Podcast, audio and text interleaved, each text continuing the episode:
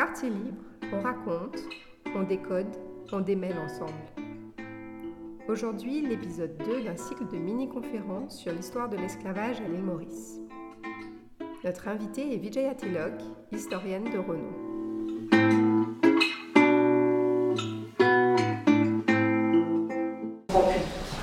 Donc voilà, Vijaya, je laisse la parole. Merci, Chati. Bienvenue à tout le monde et les nouveaux. Euh, pas mal de nouveaux aujourd'hui. Donc la dernière fois, dit, nous avons parlé plutôt de la traite et l'arrivée et des premiers esclaves et des premiers habitants de Maurice. Et j'ai focalisé beaucoup plus sur la période française et anglaise, sur la période hollandaise, vraiment très inconnue. Nous avons en ce moment des jeunes qui sont en train de fouiller dans les archives hollandaises nous aurons un peu plus de renseignements euh, sur la vie des habitants à l'époque euh, hollandaise. Et aujourd'hui, euh, m'a demandé de parler de la vie de l'esclave. Euh, quelle vie menait-il Est-ce qu'on peut imaginer euh, la vie d'un esclave à Maurice J'ai l'habitude d'avoir des jeunes de 19-20 ans devant moi? Et pour eux, de leur demander d'imaginer la vie 30 ans de cela, c'est assez difficile. Donc, euh, leur demander d'aller au 19e, au 18e, c'est vraiment un challenge pour, nous, les, les.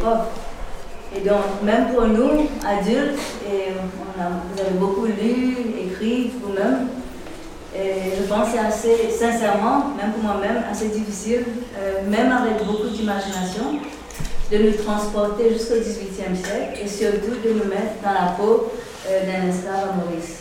Euh, simplement parce que même avec tous les écrits, les livres qui ont été publiés, les films, les reconstructions qui existent pas seulement pour Maurice mais pour l'Atlantique des États-Unis, euh, nous n'avons pas vraiment les données complètes sur la vie de l'esclave à l'époque. Euh, ses pensées, son comportement, euh, ses réactions.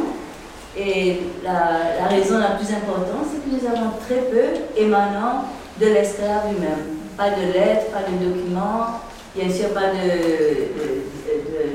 d'archives oraux. Donc, sans aucun document venant de l'esclave lui-même, c'est assez, assez difficile de reconstruire la vie de l'esclave vu du point de l'esclave. Donc, ça c'est un challenge que nous avons et essayer de reconstruire la vie de l'esclave en 200 de 200 ans en 45 minutes, c'est encore un plus grand challenge pour moi. Mais c'est aussi important au début de, euh, de comprendre qu'il ne faut pas généraliser. Euh, les esclaves n'ont jamais, ça c'est pour ceux qui sont venus pour la première fois aujourd'hui, n'ont jamais été un groupe homogène. Ça a été toujours très très hétérogène. Les origines qu'on a vues la dernière fois venant de tout point de l'océan Indien et même d'ailleurs. Euh, et je vais essayer au possible de défournir un peu plus de détails euh, sur la vie des esclaves, mais euh, divisée en deux périodes, le 18e euh, et le 19e. Donc, quels sont les éléments historiques qui nous aident à comprendre la période 18e, qui est plutôt la période euh, de l'administration française, et le 19e, qui est plutôt l'administration euh, britannique. Donc, euh, je vais circuler, je sais pas, de- je vais circuler, vous pouvez jeter un coup d'œil.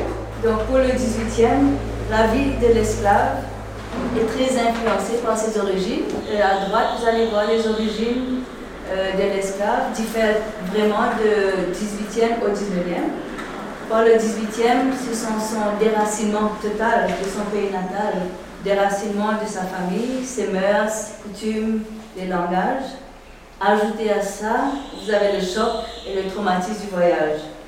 Asservissement dans un pays euh, étranger, un environnement hostile, entouré de personnes de différentes ethnies, couleurs, habitudes, ainsi de suite. Donc c'est vraiment un choc culturel aussi bien qu'un choc matériel.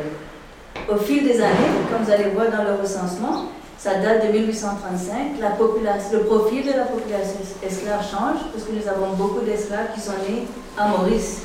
Euh, les enfants sont nés.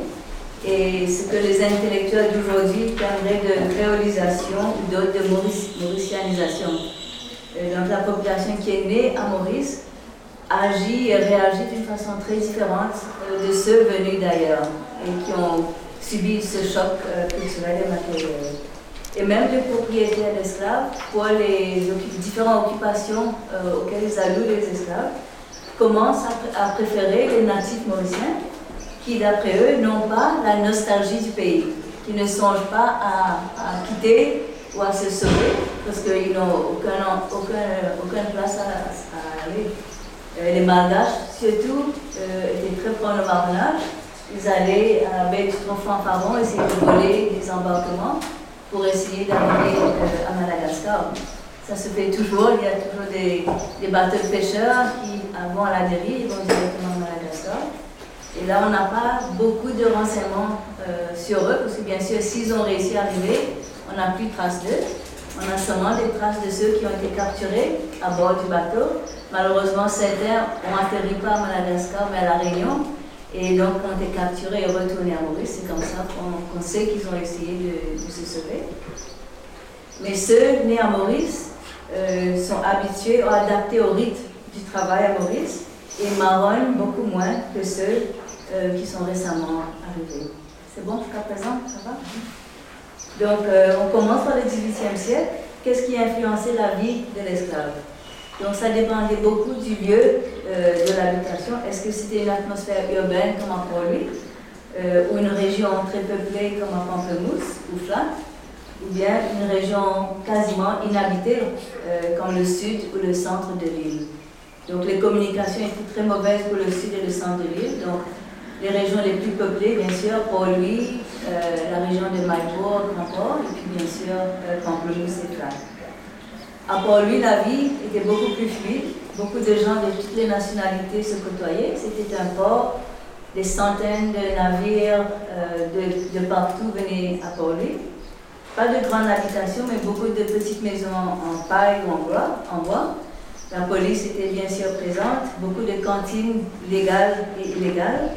Euh, centaines de bateaux, toutes sortes de personnes, pas seulement marins, mais voyageurs, aventuriers, visiteurs. Beaucoup de malgaches, euh, des gens de l'océan Indien qui arrivaient euh, pour, le, commerce à Port-Louis.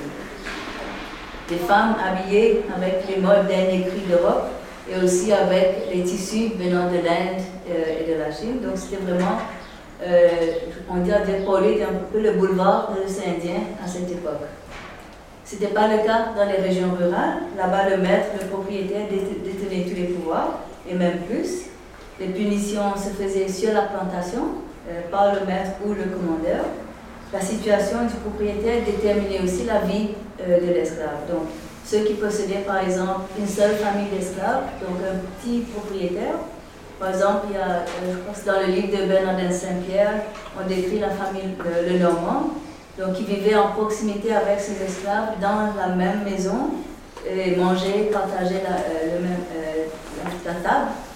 Euh, c'est très différent pour les grandes habitations ou les ateliers qui, étaient presque industriels. On a parlé un peu du moulin à la dernière fois. Donc le chevalier Rostin, par exemple, qui avait les forges de mon désir, lui avait la totalité presque des hommes, des esclaves mâles, parce que c'était une industrie de, de fer et un régime très strict, bien sûr, presque militaire.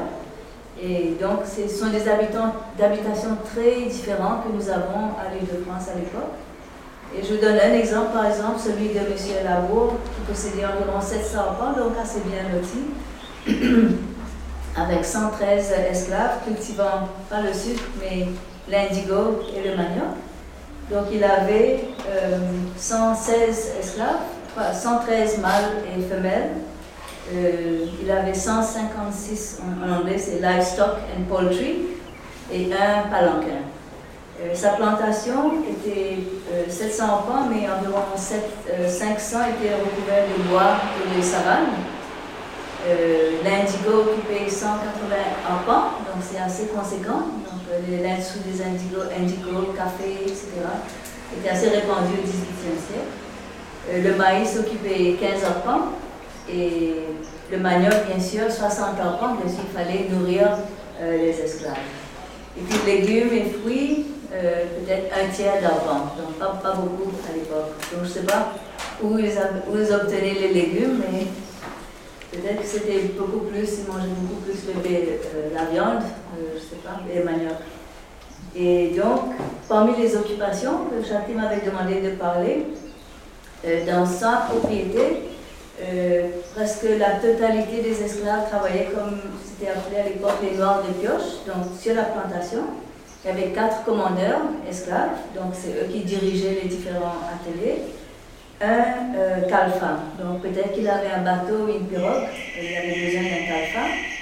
Une couturière, euh, deux cuisinières et deux domestiques. Donc le bulk, disons, était sur la plantation de l'indigo.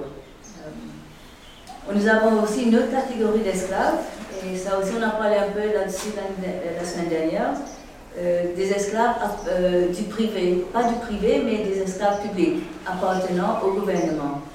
Donc euh, nous avons relevé leurs occupations, et là si je vais passer, j'espère que vous pouvez lire l'ancienne écriture, mais je vais répéter quelques-uns d'entre eux. Donc au XVIIIe siècle, bien sûr, toutes les activités des travaux du port employaient des centaines et des centaines d'esclaves. Euh, bien sûr, pour l'infrastructure, la construction du port et l'aménagement du port. On, avait aussi à l'époque une boulangerie du roi qui employait plus de 60 euh, esclaves, mâles et femelles. La plupart étaient pétrisseurs, et puis ceux qui chauffaient les fours. On a aussi la production de la chaux, encore une très grande euh, usine, euh, beaucoup d'ateliers pour la production de la chaux. Comme vous savez, on utilisait la chaux, pas le ciment aujourd'hui.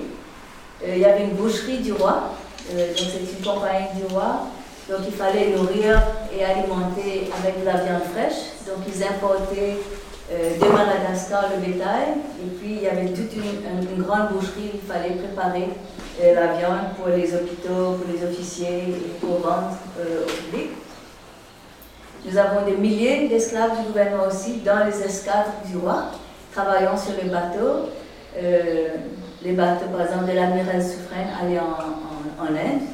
Et là, euh, il paraît qu'ils préféraient les esclaves venant de l'Afrique de l'Ouest, parce qu'ils étaient des très bons guerriers et aussi savaient naviguer les bateaux. Donc, on n'a pas beaucoup de détails, mais j'espère dans dans le futur, on aura un peu plus de recherches euh, sur ces esclaves, des esclaves sur les esclaves culturelles.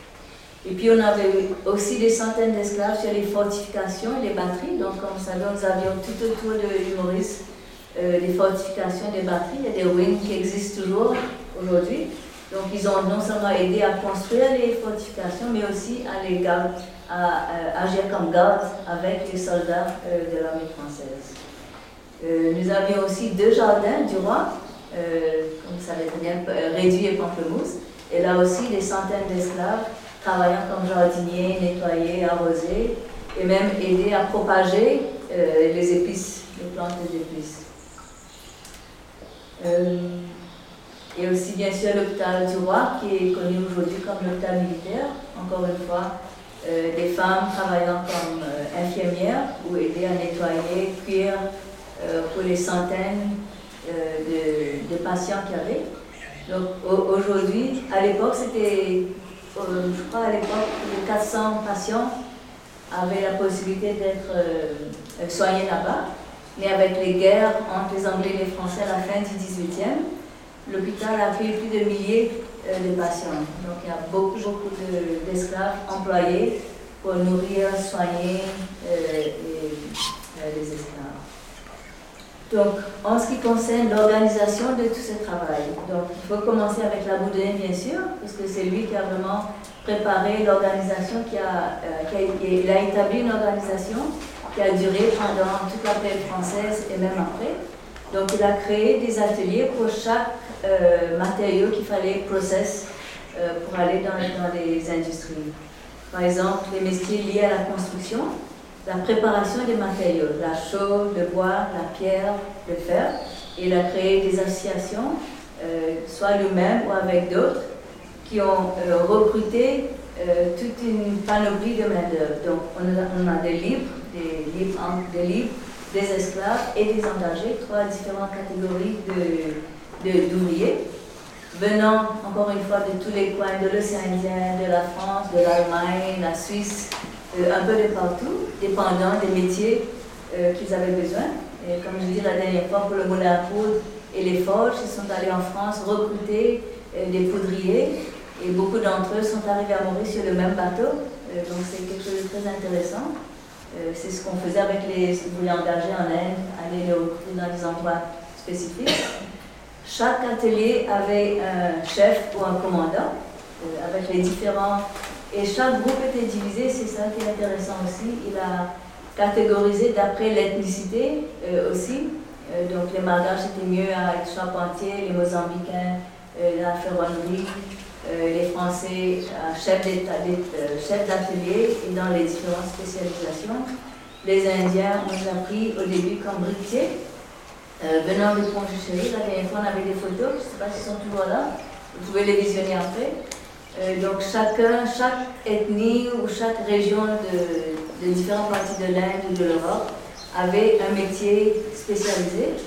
Et ces métiers ont été transmis aux enfants. Donc, nous avons à partir de 1735 des générations, euh, que ce soit esclaves ou libres, euh, qui se spécialisent dans ces métiers. Donc les, enfants, les garçons, pas, les filles, mais les garçons apprennent le métier des parents et ça, continue pendant des générations. Je pense que ça continue. Je crois qu'il y a des métiers qui continuent jusqu'au toujours dans, dans la même famille.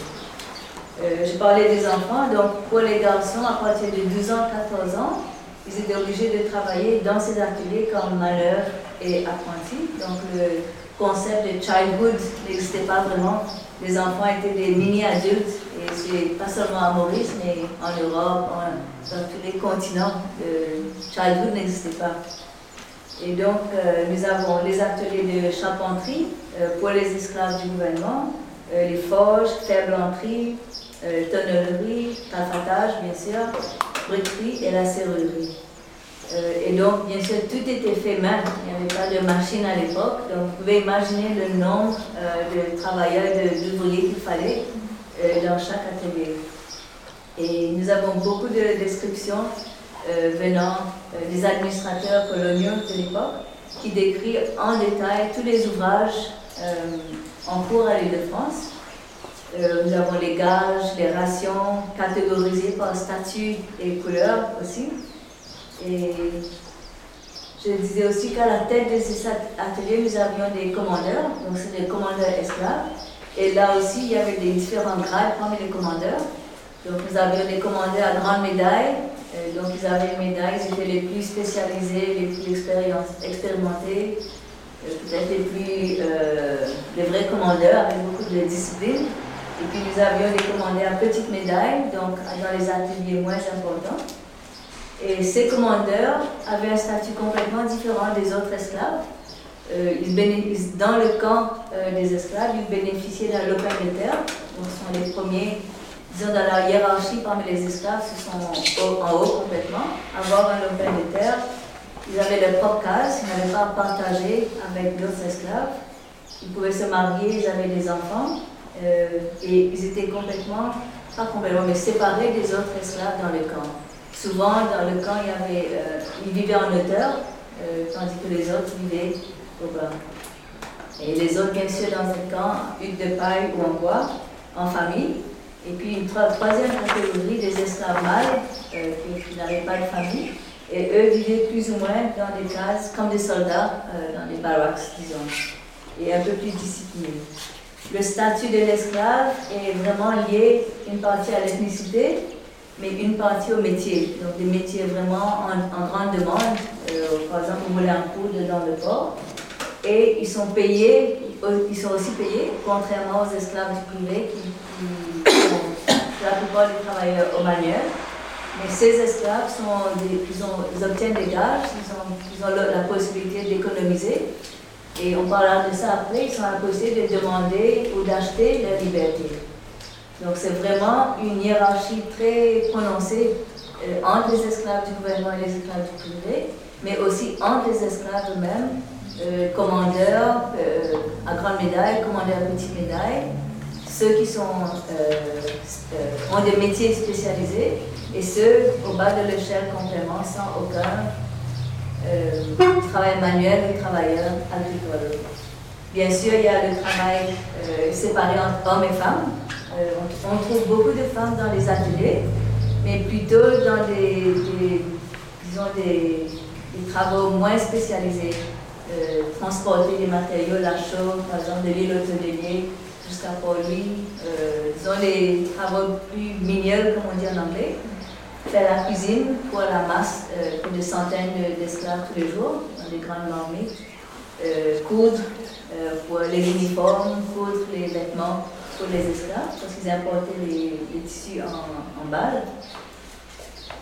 Et donc, nous avons aussi les travail domestiques, bien sûr, pour les femmes la plupart du temps, euh, liées aux travaux de la maison. Encore une fois, tout est manuel, pas de machine à laver ou, repasseuse. Euh, donc, on a des métiers, vous allez voir dans le, dans le recensement, blanchisseuse, repasseuse, euh, gardienne de troupeaux, gardienne d'enfants, ainsi de suite. Donc, ça, c'est plutôt réservé aux femmes. L'esclave domestique est aussi considéré étant plus proche du propriétaire, du maître, et souvent a beaucoup de responsabilités. Euh, le propriétaire souvent donne les clés de la maison, clés de l'armoire, avec tous les bijoux et les, euh, euh, d'autres. quand le maître n'est pas à la maison, c'est là où l'esclave, on lui donne les clés. Et ça, c'est un statut de domestique aussi. Il y a une hiérarchie parmi les femmes. Statut de domestique à la maison est beaucoup plus élevé que le statut de la, femme euh, qui est dans les champs, qui travaille dans les champs. Aussi, les esclaves domestiques pouvaient circuler beaucoup plus librement. Euh, souvent, le propriétaire leur donnait de l'argent pour aller au marché, au bazar ou à Paris, euh, acheter des, des, denrées, acheter des vêtements. Et aussi, le fait qu'ils étaient souvent couturières, ils pouvaient aussi aller vendre leurs produits au marché. Donc, les domestiques commencent à occuper un statut comme les hommes euh, dans la hiérarchie. Ils peuvent économiser des sous et euh, à la fin de l'affranchissement, à la fin de l'esclavage, ils ont beaucoup plus la possibilité d'être affranchis par leur maître pour un service rendu, pour, avoir occupé euh, d'une personne qui était malade ou que la personne est décédée dans le testament. Ils ont beaucoup plus la possibilité d'être libérés et d'être affranchis. Donc c'est juste pour montrer un peu que ce n'est pas un groupe homogène, euh, ethnicité, statut, métier, genre. Euh, il y a vraiment de différents grades euh, d'esclaves à l'époque. Donc chacun m'a demandé de parler des documents qu'on a dans les archives. Donc on a circulé un peu.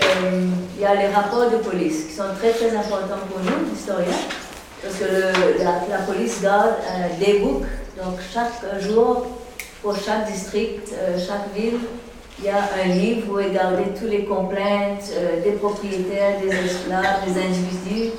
Donc c'est vraiment, on a une très belle idée de la vie de tous les jours euh, de la population. des gens qui se bagarrent, bon, il m'a insulté, l'autre m'a volé mon, ma poule, l'autre m'a volé mon foulard. donc c'est vraiment un aperçu vraiment très bien, très détaillé de la vie de tous les jours euh, à l'île de France à l'époque et la fête britannique aussi. Euh, nous avons aussi des documents émanant des cours de justice. Donc là, souvent c'est quelqu'un qui a été accusé de quelque chose et il y a une euh, prosecution. donc c'est souvent des actes criminels, donc incendie, vol, marronnage, empoisonnement. Et là aussi c'est très intéressant à lire parce que nous avons les témoignages en cours et souvent, ce sont des gens qui ne comprennent ni l'anglais, ni le français, ni le créole. Et donc, ils ont besoin d'interprètes. Et on ne sait jamais si l'interprète a vraiment transmis euh, euh, exactement ce que l'esclave mozambicain ou malgache, euh, le témoignage de la personne, ou indienne. Nous avons beaucoup d'ouvrages, ça vous êtes sûrement au courant de ça, les voyageurs.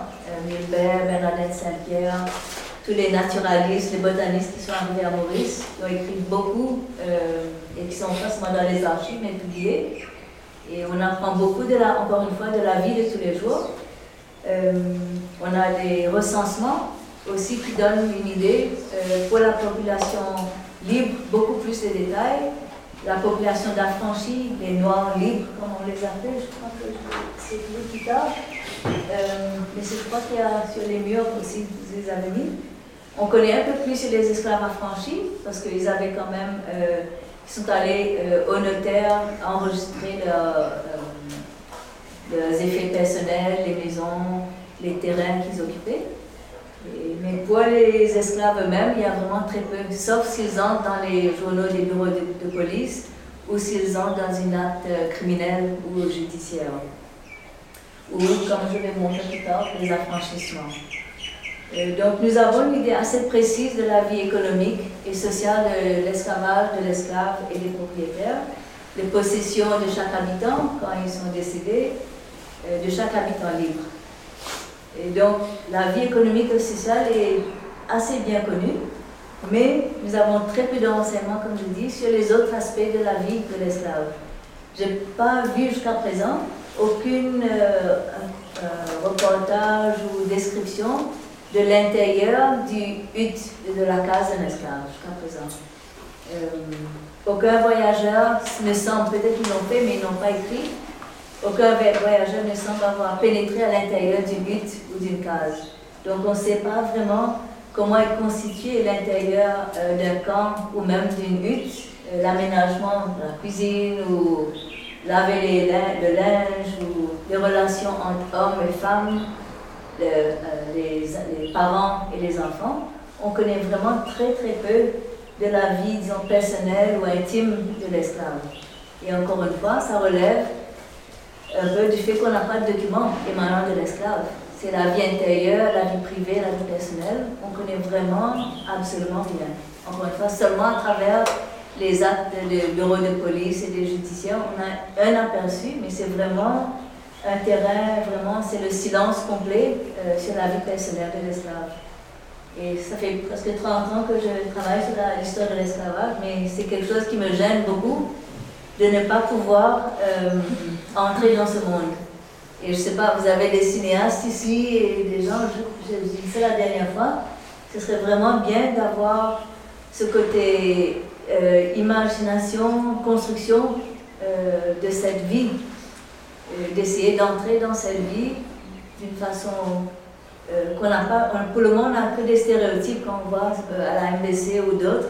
C'est vraiment des stéréotypes, mais on n'entre pas vraiment dans la vie de l'esclave, de cette partie intime et privée. C'est vraiment quelque chose qui mérite d'être fait pour Maurice. nous n'avons rien de documents culturels, et c'est assez normal parce que les administrateurs n'étaient pas vraiment intéressés par ce que l'esclave mangeait à la, maison ou les, les langages qu'il parlait, les coutumes qu'il pratiquait. Ça ne les intéressait pas vraiment. Pour eux, c'était vraiment le souci, les dépenses et les recettes des colonies, euh, qu'est-ce qui coûtait, qu'est-ce qui ne coûtait pas. Et donc, ça, c'est un. Qu'est-ce qui faisait rire ou pleurer n'intéressait pas les administrateurs, bien sûr. Ça n'intéresse toujours pas les administrateurs d'aujourd'hui. Euh, comment les, enfants étaient élevés. Euh, c'est un peu comme ça. Par, rapport à comment ils sont nourrissés, vous parliez du manioc tout à l'heure qui était cuisiné, oui. donc on leur donnait, je ne sais pas comment j'ai posé la question, un, panier de manioc et eux ils cuisaient chez eux, comment ça se passait? Euh, C'était différent dépendant de l'atelier. C'était un esclave qui travaillait par exemple sur un chantier avec beaucoup d'autres. il n'y avait pas de temps pour donner à chaque esclave la ration et aller cuire. Donc ils avaient des femmes cuisinières qui étaient là pour euh, cuisiner en masse. Mais par exemple, dans, un, euh, dans euh, une famille, par exemple, il y avait un ou deux familles d'esclaves.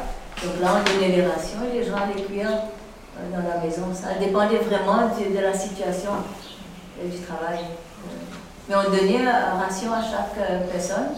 Les hommes avaient plus de rations que les, femmes, donc je ne sais pas pourquoi, on pensait que les femmes mangent moins que les hommes. C'est un peu bizarre. Euh, je sais pas. Euh, oui, donc ça c'était une partie de la vie de l'esclave qui est vraiment très. Euh, l'histoire du silence c'est vraiment ça. Et il y a une chose qui m'a assez surpris, c'est un document que j'ai vu l'année dernière. On a toujours dit que l'île de France était romaine, catholique, apostolique, mais j'ai retrouvé un document qui dit que euh, je vais lire du document. Donc, que la religion catholique romaine soit la seule admise aux îles de France et de Bourbon, Sa Majesté a bien voulu permettre ceux qui professeront toute autre euh, religion euh, de ne point s'inquiéter et dans leurs croyances, pourvu qu'ils ne consentent à aucun scandale, scandale et qu'ils s'abstiennent de tout exercice public de leur culte. Donc, le, roi permettait euh, que les autres religions existent, mais pas en, public. Euh, donc ça, j'ai trouvé ça intéressant, parce qu'on a toujours l'image que c'était ça la religion, euh, le christianisme qui était permis, et en fait, ce n'est pas le cas. Le, roi a permis que d'autres cultes soient, ça existe à Maurice.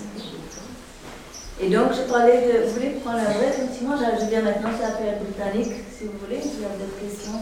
J'ai une petite question à propos de justement, là, on n'a pas le droit à professer, à montrer sa culture dans la rue. Oui. Il n'y a pas de profession catholique. Oui. Ben, on a commencé à marcher à partir de quand ça? Où ça? En 5, à Chibara c'est bien après, au 19e, quand les Anglais sont venus. Ouais, ça veut dire que avant si on avait découvert la localisation du lieu, il n'y a pas eu de pèlerinage avant une certaine date qui serait dans les 1897, c'était la première, le premier pèlerinage. Je ne crois pas. 1897, c'était le premier pèlerinage. 1897 J'ai jamais vu de restaurant. En effet, il y a eu deux.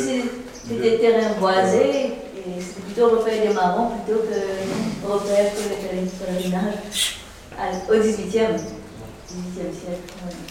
Mais c'est vrai que c'était euh, une décision du roi, mais ça ne veut pas dire qu'il n'y avait pas de manifestations culturelles dans les rues.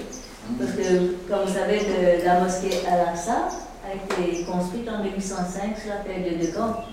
Donc, euh, euh, là où le roi a permis et la pratique des autres cultes, ils ont aussi permis euh, la construction d'une mosquée. Et donc, l'époque, euh, le Goun, vous connaissez le Goun, mais ça a commencé à la période française. Les processions dans les rues. Donc, même s'il a dit qu'il n'y avait pas d'exercice public, il y a eu des exercices euh, très répandus, très bien connus et décrits par les voyageurs. Pourquoi on n'a pas développé à Maurice la même chose que les espèces de syncrétisme là, comme le Cambodge ou la religion vaudou qu'on a vu se développer dans. Il y avait, c'est pourquoi je dis sur la, la, vie privée, la vie religieuse, euh, les traditions populaires, on ne voit pas euh, bien dans les archives parce que ce sont des archives administratives. Mais ça ne veut pas dire que ça n'a pas existé, bien sûr. Et aujourd'hui, quand vous, euh, les anthropologues surtout connaissent mieux que moi, quand, vous, quand ils étudient les pratiques qui existent aujourd'hui, mais il y a, mais il y a des, des, traces que ça vient de, de très longtemps. Mais ça n'a jamais. C'est pas parce que c'est pas dans les archives que ça n'a pas existé. Il y a tout un monde qui n'est pas, qui n'apparaît pas dans les documents. Oui.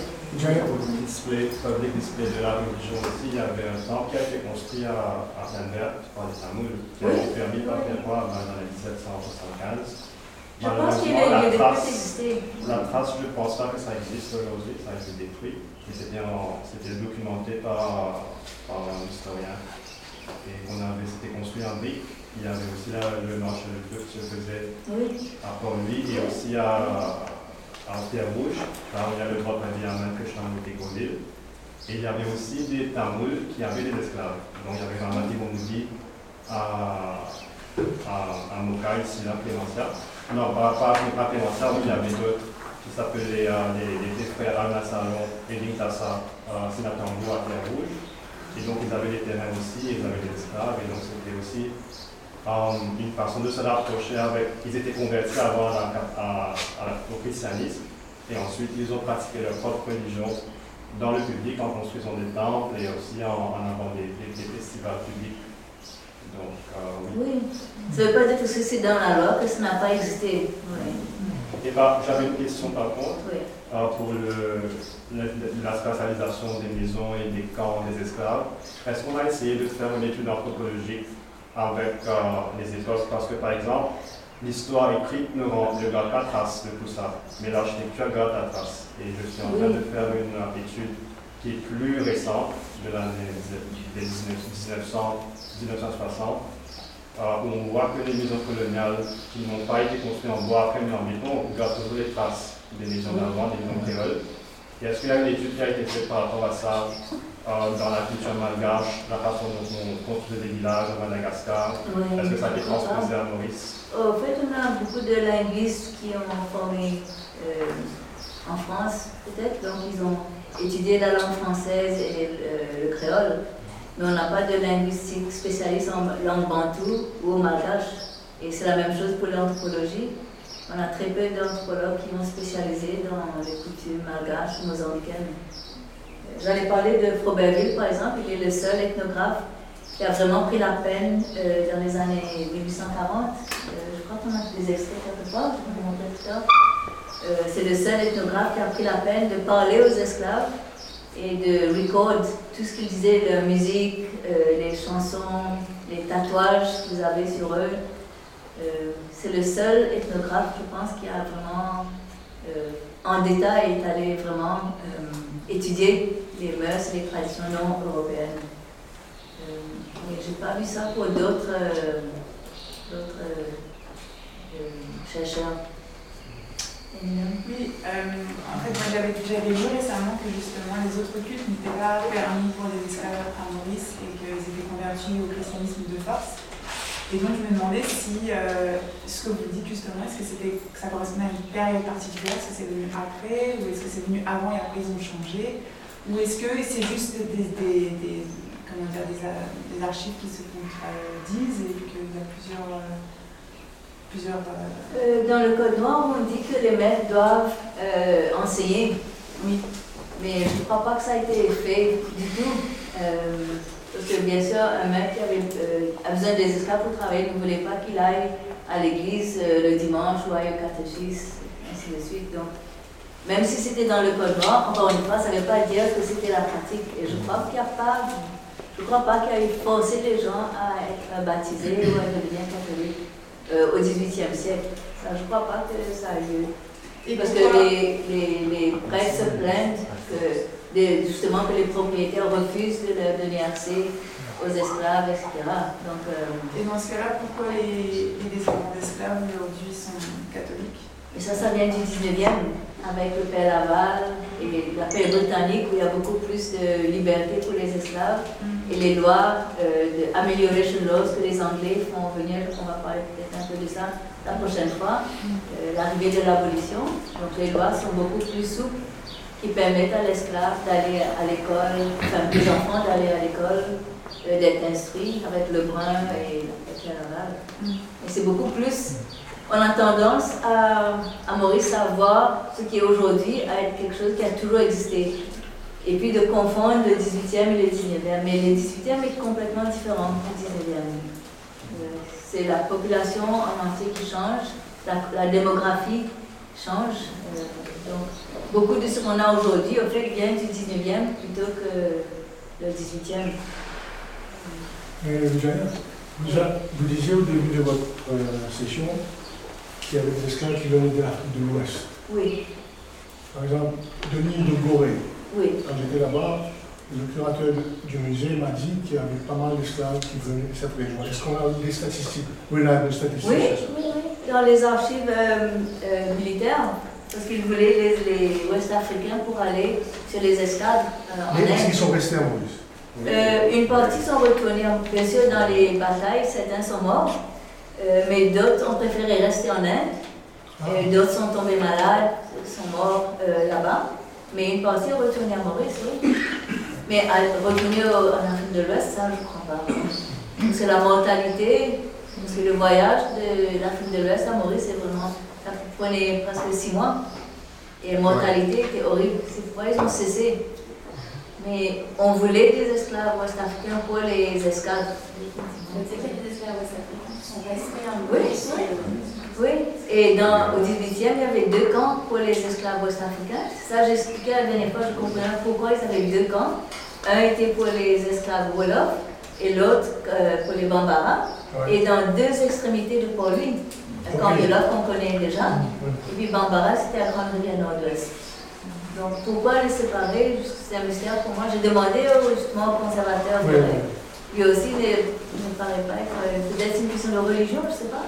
Euh, était musulman, l'autre chrétien ou autre, je ne sais pas. On n'a jamais pu comprendre pourquoi. Ne pas ne pas de révolte populaire, possiblement. Non, mais entre Bambara et Wolof, ils sont tous deux de- du même Région. la même région. Ouais, ça, mais s'ils sont séparés, il y a moins de chances que- qu'ils se réunissent et qu'ils se révoltent avec l'administration. C'est vrai qu'il y avait- différents quartiers, oui. Vous dites rien Oui. Euh, L'autre fois, vous parliez beaucoup de- du fait que, malgré les stéréotypes, en fait, les esclaves n'étaient pas tous d'origine africaine. Non, pas du tout. Pourriez-vous développer un petit peu Euh, dans les, sur ce- les pourcentages, euh, 45% environ euh, étaient mozambicains, euh, 40 l'autre 45% un peu moins euh, malgaches. Donc, comme je vous dernière fois, euh, les malgaches sont afro-asiatiques. Et puis, vous avez l'Afrique de l'Ouest, euh, 3 ou 4 000. Et puis, bien sûr, de Pondichéry et de Madras et de Bengale. Euh, dépendant de la période, on a jusqu'à 5 à 17% de la population étant d'origine indienne, mal- euh, esclave. Et puis Asie du Sud-Est, on a dans les recensements esclaves de Macao, esclaves de Java, es- esclaves malais, euh, esclaves Kalinga, enfin différents euh, types euh, d'esclaves de l'époque. Mais au fil des années, avec le métissage, dans les, re- dans les, actes- les registres de paroisse et dans les actes d'état civil, on voit beaucoup de mariages entre un esclave ouest-africain, Wolof, et guinéen, pardon, et malgache, ou indien et mozambicain. Donc, euh, s'il y a eu le catholicisme, il y a eu beaucoup de métissage avec le catholicisme, avec les mariages entre les différents euh, groupes. Donc, arrivé au 18e, la fin du 18e, période britannique, euh, peut-être 30-40% de la population, une population qui est née à Maurice et qui est très très métissée euh, parmi la population esclave. Et au niveau des. Et, et aussi, il y a, pardon, il y a aussi la, question de phénotype. Euh, les esclaves du sud de l'Inde, euh, des malgaches, euh, africains, euh, sont confondus. si vous marchez à Pauli, c'est un peu confondu. Donc, il y a cette affinité, couleur de peau, etc. Et qui fait que ce métissage a pu avoir lieu. Mais avant même le métissage, il y avait donc, entre 10 et 15% d'esclaves qui étaient d'origine indienne. Oui, beaucoup, beaucoup. Et par la paix de la Bourdonnais, il y a peut-être quelque part plus d'Indiens que d'autres. Parce qu'ils voulaient que, les ateliers soient euh, dirigés par des gens qui sont spécialisés. Euh, Les premiers euh, pour fabriquer la, la damas et la brique étaient les, les briquetiers de Pondichéry. Euh, Pichen, on a parlé de lui la dernière fois. Mais si on est briquetier, il était le chef des, des briquetiers euh, pendant la paix de la. Mais ils étaient, ils étaient recrutés là-bas avec déjà un métier ou Oui, les oui, ils étaient déjà spécialisés en Inde ou dans les autres pays. Pas tout. Par exemple, les esclaves mozambicains, eux, ils sont venus pour la main-d'œuvre, euh, euh, manuelle ou agricole. Mais certains, par exemple, dans le nord de Mozambique, il y a des, des industries de fer. Oui, une industrie de fer. Donc, euh, ils ont quelques spécialités, mais la plupart euh, étaient manœuvres et ont appris à Maurice, ont appris le métier à Maurice. Génial. Et puis dans ce processus, surtout dans la période française, il y a des noms de Pondichéry, de l'Inde qui ont changé. Par exemple, Hervé Lou est devenu Hervel. Oui. Peramboubalam Oui, est devenu. Ouais. Je, je crois Et que vous savez, les, les clercs qui sont dans les bureaux d'état civil, même aujourd'hui, ils ne décrivent jamais les mots pour avoir les noms. C'est c'est terrible, mais c'est vrai que bizarre. Une observation, vous avez parlé Et ils écrivent par euh, le son. Politiquement, Tu disais qu'il n'y a pas assez de- d'écrits probablement sur les cases d'esclaves. Et Je me rappelle très longtemps, moi, il y a une chanson qui a été chantée par Odile Chevron. Je suis sûr que tu connais la chanson? Où il y a une jolie petite case, Oui. on disait baisser pour me rentrer. Et je me rappelle bien, à l'époque, Odile disait que elle-même, elle a eu ça de Vinesh Kumsing, qui est linguiste, et que ça a été écrit par François Chrétien. Je sais pas. si- Oui, François Chrétien, oui. C'est- C'était à l'époque française, ça ou? Oui, non, c'est vrai britannique. Il avait écrit la traduction de la Bible, je crois. Euh, ouais, français, oui, la case, on disait imbécile qui nous rentrait. On a Et puis il y a les, les Sirandanes. Olivier, plus de aussi, voilà. Oui, oui c'est à travers beaucoup des écrits littéraires. après, après. les Sirandanes, euh, beaucoup d'écrits qu'on peut imaginer. Donc c'est pourquoi ce serait bien d'avoir un réalisateur qui puisse prendre tout ça et de vraiment faire quelque chose de véridique un peu plus véridique que ce qu'on a. Mais si on va pas avoir les on va pas les images dans les histoires. Oui, donc j'allais justement parler de Milbert. Donc Milbert, c'est un très beau tableau, euh, voilà, de reste à l'île de France. Donc dans ces grands tableaux, si vous prenez une loupe et vous examinez euh, vous examinez ces tableaux, on voit vraiment des.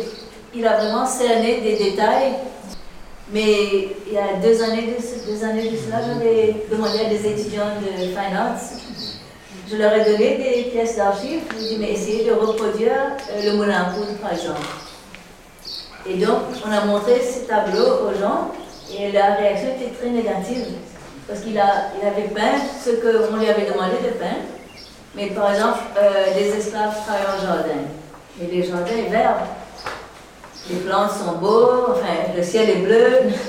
Et ça paraît un joli tableau.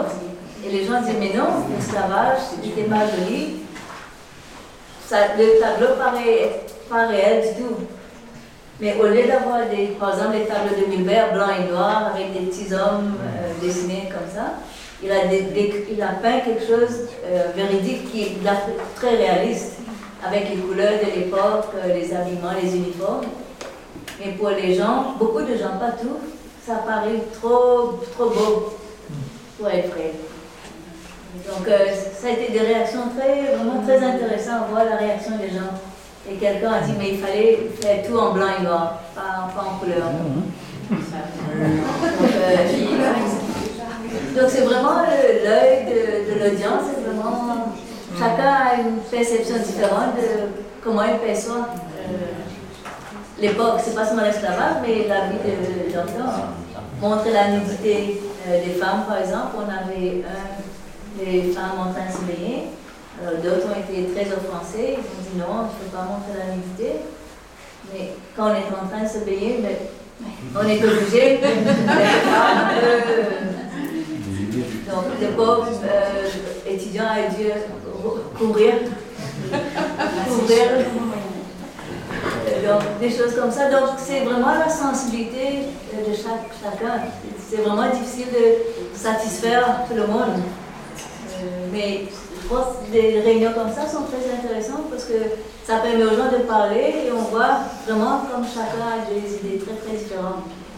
Et comment avoir un consensus dans tout ça? Ça devient un problème si l'histoire doit satisfaire tout le monde. Oui, mais enfin, moi-même, après ce tableau, on a, on a, retiré le tableau, mais c'est sur notre livre du Moulin Rouge, euh, donc les gens disent oui, mais ça paraît trop joli. Mais je ne peux rien faire. on a donné les, certains travaux aux femmes, par exemple, euh, tamiser le charbon, ben, ils sont là, tamiser le charbon. Euh, le décor et le moulin à poudre. Tout le monde connaît les ruines du moulin à poudre. C'est comme ça. C'est que ça ne représente pas l'émotion et le vécu. Euh, voilà, un tableau ne peut pas le faire. Mais un tableau, un tableau, peut le faire, mais peut-être ça dépend du choix de, l'artiste. De l'artiste, voilà. l'expression. Mais là, on avait demandé si l'objectif c'est d'être réaliste dans l'image, à ce moment-là, effectivement, c'est difficile. Vous disiez avant qu'il y avait un certain pourcentage d'esclaves qui sont venus de l'Asie. Oui. Mais est-ce que l'histoire de prendre ces esclaves de l'Asie et de les emmener, par exemple, à Maurice, est-ce que c'est comparable à l'histoire des esclaves qui ont été pris en Afrique avec toute la violence? Oui, c'est très différent. Enfin, il n'y avait pas beaucoup hein, de l'Asie du Sud-Est, peut-être quelques dizaines. Euh, mais je crois qu'on a parlé de ça la dernière fois, l'esclavage de l'Africain, c'est quelque chose de très euh, spécial pour cette période, la période de la colonisation. C'est basé sur, l'esclavage est basé sur la race et les perceptions sur l'homme noir et la femme noire. Donc c'est très très différent. Et on voit les différences de traitement entre les esclaves d'origine indienne, par exemple, et les origines amalgaches et africaines. Donc ça, c'est la couleur de la peau, c'est très important.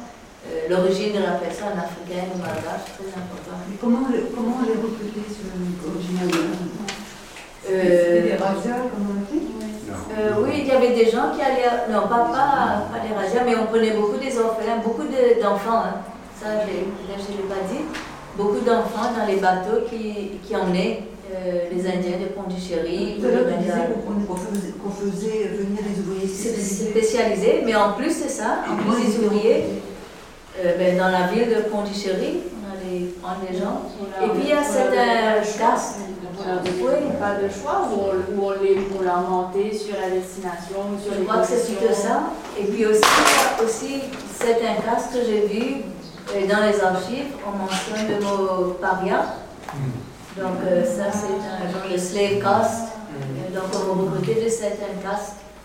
Euh, comme on a fait pour la période de langagistes après. Euh, C'était comment le métissage à l'époque? Est-ce que, est que, les mariages mixtes étaient assez opposés par le gouvernement Par exemple, entre les esclaves de l'Asie de l'Est et africains, indiens? Non, il n'y a pas de différence dans les registres comme on a vu, les baptêmes et les mariages. Il y a un peu de tout, tout le monde. Parce que ma famille a fait un test d'ADN et on a tout trouvé en fait. Indonésie, Vietnam, chinois, indien, africain, anglais, espagnol. et j'étais assez choquée de voir comme, quand même l'Asie de l'Est, parce qu'on n'est pas au courant qu'on avait des esclaves de l'Asie de l'Est. On n'est pas enseigné à l'école et c'était un choc. Il n'y avait pas beaucoup, mais ils sont venus après aussi pendant la période anglaise. La célébration du mariage, ça commence à peu près, ça parce que vous ne mariez pas les esclaves. Oui, oui. 17, euh, je crois que le premier que j'ai vu, mais ici, moi, il y a d'autres, 17, 29. Ils étaient baptisés, ils entraient, parce qu'il faut se rappeler que beaucoup d'esclaves étaient déjà chrétiens à l'arrivée de Pondichéry et de Madras. C'était déjà euh, beaucoup de chrétiens. Ils n'ont pas été baptisés à Maurice, ils étaient déjà chrétiens en Inde. Dans le quotidien, enfin, on, en a parlé un tout petit peu la dernière fois, mais euh, on parle de mariage, on parle de, enfin, d'achat au, marché, etc. Mais comment est-ce que euh, ça fonctionnait en termes économiques? Je ne sais plus qui m'a dit la dernière fois, qu'il y avait certaines propriétés qui sont devenues assez puissantes pour frapper leurs propres pièces de monnaie que donc il y a, il y a des monnaies de belle ombre, des monnaies de d'autres trucs. C'est le 17e. C'est que au 19e. Donc au 17e. Pour le 18e, je crois pas. Il y a eu beaucoup, beaucoup de différentes monnaies à, à l'île de France, c'était française, mm -hmm. venant de tout, Pias, d'Espagne, enfin un peu partout, mais frappées dans les propriétés. Ça, c'est du sucre. D'accord. Et donc tout ce qui est l'économie autour des, euh, des, petites boutiques, etc., ça n'arrive qu'au 19e Oui, avec l'essor du sucre, industriel. Ouais. Et comment au 18e ça marche Il y a juste un grand marché de euh, À Maurice, parce que les bateaux prenaient du temps pour arriver de France de l'Inde de Madagascar. Donc euh, il y avait des énormes magasins pas un magasin dans le sens d'aujourd'hui, mais des grands warehouses à Pauli, des entrepôts à Pauli, qui sont toujours là, qui sont toujours là. Et c'est là, quand les bateaux venaient stocker les grains, les toiles, les marchandises, et les gens venaient s'approvisionner euh, dans ces grands magasins. Le père de la Compagnie des Indes, euh, ils vendaient des choses très chères et les gens étaient vraiment mécontents. Euh, mais après ça, avec le commerce libre, ça a été beaucoup plus facile pour les habitants d'acheter des denrées. Euh, mais il y avait des boutiques à Pauli et à Maïbo, pardon. Des boutiques à Maïbo et à Pauli, et les gens devaient venir à Pauli pour acheter. Tu veux nous parler de la période en 19e aussi, comme ça peut-être les gens auront une vision un peu plus claire de ce qui s'est passé sous les Français, ce qui s'est passé ah, euh, avant, ensuite. Vous avancez oui. 19e, par rapport à la liste de, des noms que vous avez passés. Est-ce que, comment ça a été fait l'enregistrement des noms? Parce que je vois des noms comme la brodeuse, l'aveugle, l'arabe, qui est attaché avec le, un nom baptisé, Oui. nom chrétien. Donc est-ce que ça a été fait après ou quand on a, on a, on a, on a emmené les, les personnes, les différentes... euh, Oui, donc ce recensement, ça date de 1835, c'est le dernier recensement de l'île euh, pour les esclaves. Et c'est quand les Anglais sont venus à Maurice, ils ont exigé qu'il y ait un recensement euh, de la population esclave. Donc ils ont commencé en 1815, ça n'a pas été un succès. Ils ont réessayé en 1823, seulement un dixième. Mais ce qu'ils ont exigé, c'est que les, les propriétaires mettent le nom et le, pr- le prénom et le surnom, surname euh, de l'esclave, l'âge, euh, les parents, ainsi de suite, l'occupation. Donc, bien sûr, après la française, les esclaves avaient un seul nom, euh, sauf pour les esclaves du gouvernement qui avaient les deux. Euh, et donc, le propriétaire, soit il a littéralement inventé euh, des noms, ou si l'esclave avait un surnom, ils ont, ils ont gardé ça. Il n'y a pas Donc, à partir- qui ont... Qui ont Euh, certains pour les esclaves du gouvernement, oui. On a les noms d'origine qui paraissent être malgaches, mozambicains ou indiens. Euh, mais pour la grosse majorité, euh, non, ce sont des noms qui ont été euh, donnés aux esclaves ici. Mais ce que j'ai dit la dernière fois, peut-être vous n'étiez pas là, c'est même si ces noms sont farfelus ou très humiliants, les, gens, les Mauriciens ont gardé ces noms. Et donc c'est ça qui nous permet maintenant de retracer la généalogie à travers le recensement. Donc on peut, pour une famille aujourd'hui, retracer à travers les actes d'état civil, les mariages, les naissances et, le recensement, jusqu'à ce qu'il arrive à son passé esclave. Donc, euh, et je dis la dernière fois, il y a des gens qui disent oui, il faut changer le nom, etc. Mais si vous faites ça, vous allez perdre cette connexion. Et donc, euh, De toute façon, c'est un choix personnel. c'est un choix personnel. On a un nom qui est dans les nouvelles cette semaine, c'est Clifford Montaiglan. Ça, c'est un nom qui, j'imagine, est resté. J'ai vu un esclave, le nom de Quatre-Bornes. Et on a toujours dit que Quatre-Bornes, le nom venait de. la- quand les- la ville de Quatre-Bornes a On appelle le été. cimetière Quatre Bornes. Oui. Bornes. Ouais. Dans avec la 4 bornes. Il y a aussi Bien. la famille utile. Euh, donc là, c'est une famille très intéressante euh, parce que vous connaissez l'histoire de Tromelin et les esclaves rescapés. Il y a une phrase. Et donc euh, ça, c'est vraiment... euh, la- euh, il y avait un bébé parmi eux et le gouverneur les a bien sûr libérés. Mais ceux qui ont fait l'archéologie de Tromelin essayent désespérément de retrouver les descendants de ces femmes qui, ont, qui sont restées, qui sont revenues à Moïse, Maurice. surtout. parce que- Moïse, ouais. oui. Le, bébé a été nommé Moïse, mais j'ai essayé d'appeler la famille parce que le bateau était utile et je vois qu'il y a beaucoup d'utiles à Maurice, mais ils n'ont aucune recollection de, du passé. Si c'est même, s'ils sont même connectés, on ne Ouais. sait pas. Euh, D'après Alain Romaine, les, les esclaves prenaient aussi le nom du bateau par lequel ils oui, étaient arrivés. oui, ça aussi. Je ne sais pas si c'est eux qui ont pris le nom ou c'est le nom a été donné par la personne qui les a achetés. Donc euh, oui, le nom du bateau, ça aussi il y a une autre étude à faire. Le nom de l'occupation, bazardier, ou puis les traits physiques euh, sont très, intéressants à voir. Oui, sorry. Quand les esclaves sont venus ici, il y a des choses qu'on n'arrive pas à reconstituer, qu'on ne sait pas. Est-ce qu'on sait s'il y a eu des recherches qui ont été effectuées dans le pays d'origine pour retracer, par exemple, les gens qui sont venus, quelles étaient leurs histoires, quelles étaient leurs leurs valeurs, en quoi ils croyaient, comment ils vivaient, est-ce qu'il y a des, recherches comme ça? Euh, la seule que je connais, c'est, je viens de mentionner, l'ethnographe Proberville, le jeune de Proberville, dans les années 1840. Et lui, il travaillait avec les esclaves mozambicains. C'est vraiment très, très détaillé. Euh, je ne sais pas si j'étais là la dernière fois, mais il a même fait des bustes de ces esclaves qui se trouvent au musée de l'homme. Il serait bien de les- un jour de les faire exposer euh, à Maurice. 40 bustes, je crois. Ah Donc euh, on voit, les, il a fait les, les, les sculpteurs, les, les terres que vous utilisez, les plaques de Paris et tout. Donc ce sont des images en véridique euh, des personnes de l'époque. Donc ça c'est intéressant de faire venir. Oui. Je voulais euh, revenir sur la des camps. Vous disiez qu'il y avait très peu de documents qui permettaient de savoir un petit peu plus comment ça se passait. Euh, souvent, bon, euh, quand il y a des épidémies, etc., ça peut être une façon de, de retrouver les conditions de vie, de faire manger les personnes, etc. Est-ce qu'il y a des rapports? Que, que se passe-t-il déjà quand il y avait des épidémies? Est-ce qu'il y a eu des, des visites de médecins? Est-ce qu'il y a eu des, des rapports qui ont été faits Pour la paix britannique, nous avons beaucoup plus. L'aide française, pas vraiment. Il y avait un chirurgien d'asile qui a beaucoup parlé de, de la santé et l'hygiène euh, des esclaves de l'époque. Mais il a parlé plutôt pour, pour lui et pas vraiment pour les régions euh, en dehors. Mais je suppose qu'il doit avoir, euh, il y a beaucoup de rapports qui n'ont pas encore été défrichés.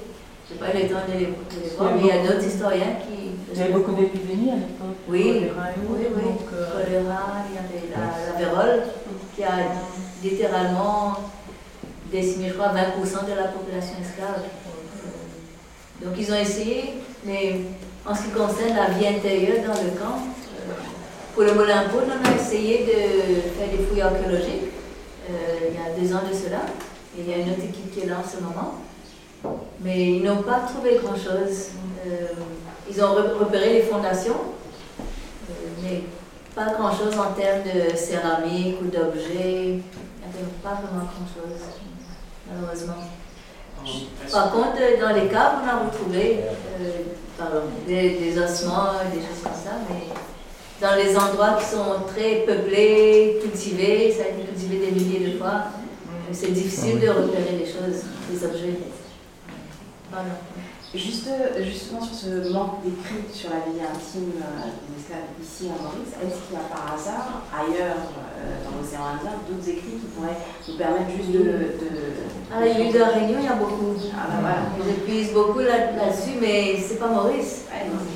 Donc, Mais déjà, j'hésite à, disons, transférer ce qui se passe à la Réunion pour Maurice. Mais là déjà, tu as, des, des éléments que tu peux peut-être partager. euh, Euh, c'est assez différent euh, pour, pour là-bas, parce que là-bas, c'est des petits propriétaires. Et on a beaucoup de visuels. Roussin, la bande de Roussin que vous connaissez peut-être. Il y a des tas de lithographies et ils ont bien préservé à l'iconothèque de l'océan Indien. Ils ont même des, des images de Maurice, mais je ne parle vraiment. L'objet, ils ont un- ils ont fouillé dans les actes de notarié, des milliers et des milliers d'actes de notarié. Jean-Michel Rose, euh, je dis pas Jean-Michel est le, géographe, le frère historien, est allé dans les actes de notaire relever des possessions, des objets, euh, mais c'est plutôt pour des familles plus aisées euh, qui, ont, qui avaient des possessions. Mais pour la masse, euh, je n'ai pas trop de renseignements. Euh, Est-ce qu'il existait, s'il n'y a pas, d'autres preuves matérielles pour le culte d'habi- d'habitat du vivant, est-ce qu'il y a des cultes de mort qui a survécu? Parce que Madagascar, par exemple, le bois n'est pas utilisé pour, euh, pour les tombes, le bois est utilisé pour les maisons, c'est considéré comme ça, et la pierre est utilisée uniquement pour les tombes. Est-ce que les Malgaches qui sont arrivés, assez conséquent la population malgache, est-ce qu'ils ce, type de... Euh, Le seul cimetière qui a été excavé, non, c'est à, à Aumône, il y avait un cimetière abandonné euh, que les archéologues ont allé, ils ont exhumé, je crois, 11 euh, tombes. Et c'est pas, d'après, on avait contacté l'église à l'époque, ils avaient dit non, c'est définitivement pas euh, une cimetière chrétienne, parce que les tombes ne sont pas alignées d'une certaine façon. On a consulté les malgaches, ils ont dit peut-être ça pourrait être un cimetière malgache, parce que c'était à côté de l'estuaire. Euh, mais il reste tout à fait côté ethnographie malgache et mozambicaine. Mal- Malheureusement, on n'a pas d'anthropologues ou d'ethnologues qui ont vraiment étudié cette partie, euh, malheureusement. J'aurais juste eu le nom d'information sur justement la commission voulait. Euh, vous parlez des registres de la police, est-ce qu'on retrouve des choses dedans ou est-ce que justement avec le manque de communication, de langage, etc., est-ce que Il y a beaucoup dans les registres de police. On a, avec les étudiants, on a repéré quelques volumes, mais il y a des centaines de volumes. Donc il y a tout reste à faire. Est-ce qu'il y avait déjà une espèce de, fameux tabou justement sur, sur Un tabou, quelque chose Tabou. qui faisait comment que déjà, est-ce qu'ils en parlaient avant ou est-ce qu'ils s'intéressaient pas du tout aux conditions de vie de, de ces esclaves-là C'est pas qu'ils si c'est des administrateurs, ils sont là pour euh, donner des rapports à l'administration en France. Donc ils sont là pour dire ben, ça a coûté autant, et pourquoi ça a dépassé les, le budget. les esclaves du gouvernement mais il faut les vendre, on n'a plus besoin d'eux. Et puis le, gouverneur vient dire non, on a besoin d'eux, parce que prendre des ouvriers français va coûter beaucoup plus.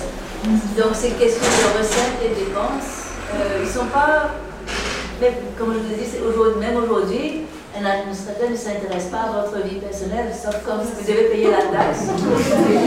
Mais. Non, enfin, ils n'ont aucune raison de prendre cette. Ils n'ont aucune raison de prendre cet aspect en considération. Mais ils, parlent, ils parlent de l'esclavage en général. Pierre Poivre a beaucoup écrit le système d'esclavage à Maurice n'était pas approprié, n'était pas efficace, etc. etc. Ils, ont, ils ont mentionné euh, l'histoire de... Ça, c'est leurs propres opinions personnelles. Mais aller documenter qu'est-ce que l'esclave avait dans, sa possession dans une lutte, ça n'apparaît seulement dans un journal de police. Il a volé quelque chose d'une autre esclave. Et qu'est-ce qu'on découvre du coup dans ces journaux de police un petit peu un peu de tout, c'est la vie de tous les jours. Euh, comme j'ai dit, les insultes, les vols. Euh, quelqu'un m'a regardé, un esclave m'a regardé sans baisser les yeux. Donc euh, l'autre a essayé de m'empoisonner. il a essayé de break in dans la maison. Quelqu'un tient une cantine illégale. cette femme, ah, j'allais parler de ça, les femmes et le libertinage. Donc il y a deux, ce qui m'a intrigué, ils ont deux mots pour décrire le libertinage des femmes et des hommes. Donc les femmes sont libertines, ils, sont, ils ont plusieurs partenaires, ils sont arrêtés et punis. Les hommes sont coureurs de nuit. Pourquoi deux heures Ça n'a pas changé. Hein. Pourquoi avoir deux heures pour hommes et pour femmes j'ai pas compris. Et est-ce que les hommes sont punis Oui, oui. Enfin, j'avais dit ça. Est-ce que les viols des les maîtres sont documentés dans ces... Oui, oui, pas beaucoup, mais parce que la plupart n'étaient pas rapportés. Mais il y a des femmes quand même qui ont rapporté des viols de la part des maîtres. Oui, ils ont dit que, le, pas seulement les maîtres, mais d'autres d'autres personnes, d'autres esclaves et d'autres euh, des habitants. Hum. Elle dit que quelqu'un les a menacés avec un bâton, elle les a forcés à faire des choses. Euh, oui, c'est documenté. Les viols par le maître étaient dénoncés? Oui, ah oui? oui. Mais pas, pas beaucoup, mais.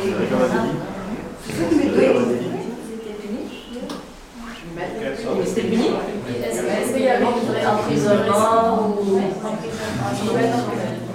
Est-ce que l'esclavage sexuel est documenté?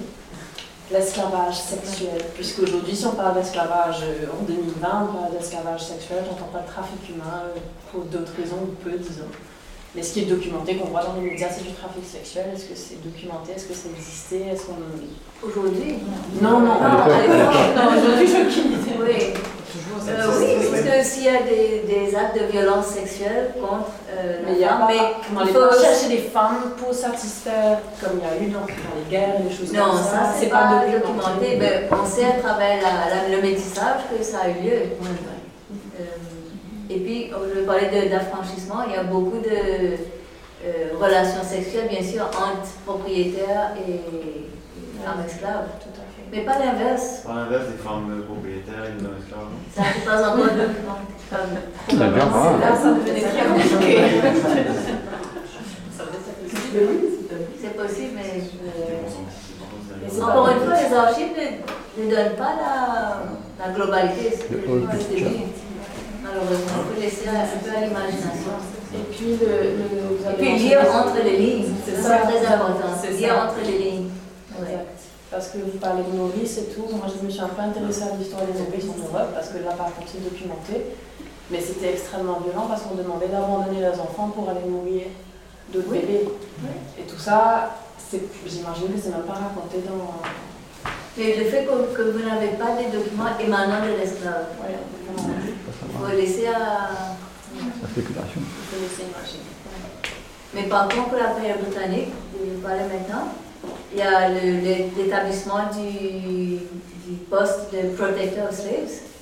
Et là, vous avez des centaines et des centaines de complaintes faites par les esclaves qui vont aux casernes et faire des complaintes. Donc, c'est intéressant. Mais ce n'est pas la, le 18e, c'est très différent. Mais vous avez le commissaire de justice à la française, et là aussi, il y a des doléances qui sont faites par les esclaves. Euh, et le bureau de police. On va essayer de publier l'année prochaine des extraits euh, du bureau de police, vous allez voir. Là, on avait les étudiants concentrés sur les femmes parce qu'ils ont trouvé ça tellement intéressant. Mais en fait, ça, ça concerne toute la population. C'est vraiment très intéressant. Mais les jeunes euh, étudiants n'aiment plus étudier cette période parce que l'écriture est tellement difficile. Donc ça leur prend tellement de temps de déchiffrer qu'ils abandonnent. C'est pas comme les étudiants d'avant. Malheureusement, on a de la facilité. Mais ça, c'est les archives de. Je vais parler d'un livre sur la condition féminine qui avait été permis. Pas maintenant, là, mais dans les, les emails. Un livre sur la condition féminine en Non, parce que j'avais publié un, une couverture de livre sur les sœurs de la sémitude. Ah oui, oui. Et puis vous avez dit qu'à Maurice, il y avait un livre. Elle a peut-être 15 ans quand elle commence à être la maîtresse du maître ou du, fils ou des neveux. Et puis qu'arrivée à un certain âge, elle devient elle, celle qui, qui, elle fait la provenance pour, pour, les, pour les petites jeunes parce qu'elle est devenue trop vieille. Ma mère Macrel, mais ça c'est c'est un personnage très important parce qu'elle était une... Ce mot apparaît des dizaines de fois dans les rapports de police. Les ah. gens s'insultent. Mais ça, du coup, c'était en Maurice ou c'était dans oui. pays? Que j'ai vu vient d'autres pays, pas Maurice. C'est pour ça que je demandais. De police mentionnent beaucoup ce mot. Mais dans les plantations l'esclavagisme, c'était très connu qu'il fallait justement plaire au maître dans tous les sens.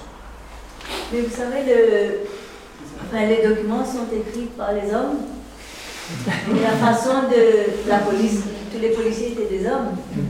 Et la façon dont ils parlent des femmes, je trouve ça, il y a une autre interprétation qui peut être faite euh, de, ces bureaux, de, ces rapports.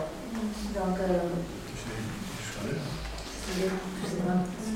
c'est vraiment, il faut interpréter.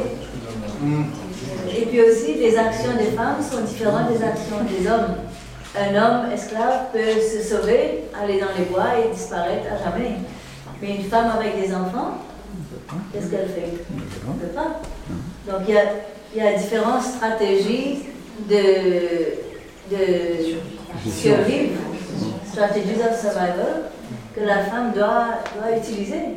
Euh, donc, la police peut condamner, les autres, les historiens peuvent condamner, les intellectuels, mais ce sont des stratégies de, de survivre dans une société qui est pas seulement contre l'esclave, mais contre la femme.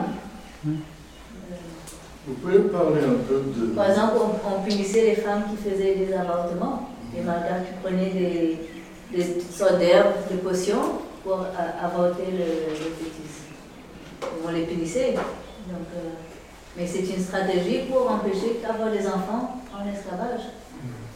On ne peut pas s'empêcher de faire le parallèle entre la vie de l'esclave à la Réunion, par exemple, et à Maurice, mais tout ce que la Réunion a connu comme marronnage, par exemple, parce qu'il y a eu des villages de marron, en fait. À la Réunion Non, non, non, la Réunion, ah, mais ici. Village de marron C'est impossible pour un groupe de marrons d'être dans un endroit pour longtemps, c'est impossible. Parce qu'il y, a des détachements de marrons, détachements de police, qui sont toujours en train de chasser, donc ils sont obligés de bouger. C'est pourquoi la femme esclave, c'est très difficile avec les enfants de faire ce genre de mouvement. Euh, il y a certains, au début de l'occupation française, c'était peut-être beaucoup plus facile parce que les gens ne connaissaient pas les bois et les forêts. Et je crois que ce sont les marrons qui ont peut-être découvert les caves. Euh, il y, a il y, a la fameuse épisode de Mathieu Flinders où il parle des troupes ayant retrouvé des, un camp de marron, 40 personnes presque, euh, à Trois-Cavernes. Et là, ils ont, ils ont les repéré, ils ont exécuté le chef. Sa tête a été mise en exposition pour euh, justement euh, empêcher que les autres esclaves. Trois cavernes, c'est où ça hein Trois cavernes, c'est près de Cascavel.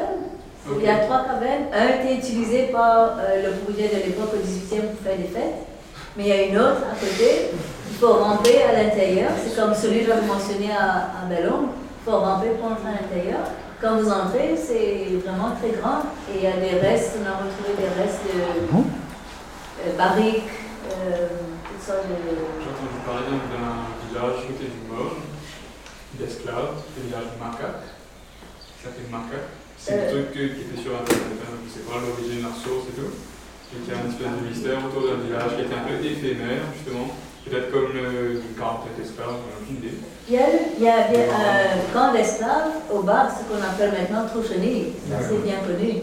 Mais, euh, Mais ça, c'était c'est pas un camp de marron. C'est pas un camp de marron. Ce sont des, des esclaves de la propriété qui habitaient là-bas. Et, et je pense que c'est c'est peut-être eux qui sont enterrés dans ce cimetière abandonné. Parce qu'avec les rites euh, malgaches ou mozambicains, et peut-être qu'ils n'étaient pas baptisés, donc ils sont enterrés d'après leur propre. euh, Donc pas. le plus grand. Mais Macaque, ça c'est bien après, c'est le XXe siècle. C'est un.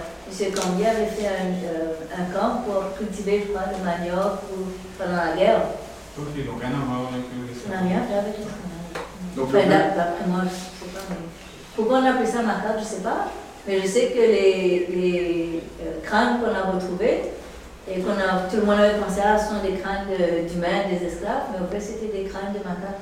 Euh, donc peut-être qu'il y avait beaucoup de, de singes à l'époque. euh, si on veut. Ben, je crois que je. Si tu as le tour avant, continue euh, Oui, enfin, je voulais parler de la période britannique parce que euh, ça représente vraiment un grand changement pour euh, les esclaves.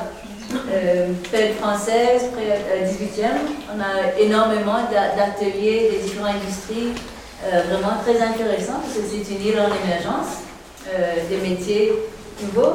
Avec la période britannique, les Anglais qui veulent, Papua surtout, qui veulent encourager la, la cultivation de la canne à sucre, c'est vraiment le sucre qui domine. Et bien sûr, ça devient le seul, le seul crop qui existe à Maurice. On, néglige l'indigo, le coton, suite. Et donc, euh, pour l'esclave, qui auparavant était peut-être un menuisier ou euh, une couturière, maintenant, d'avoir maintenant d'aller sur une plantation de canne à sucre, c'était vraiment un, choc, euh, vraiment pour eux. Euh, le mode de vie a complètement changé.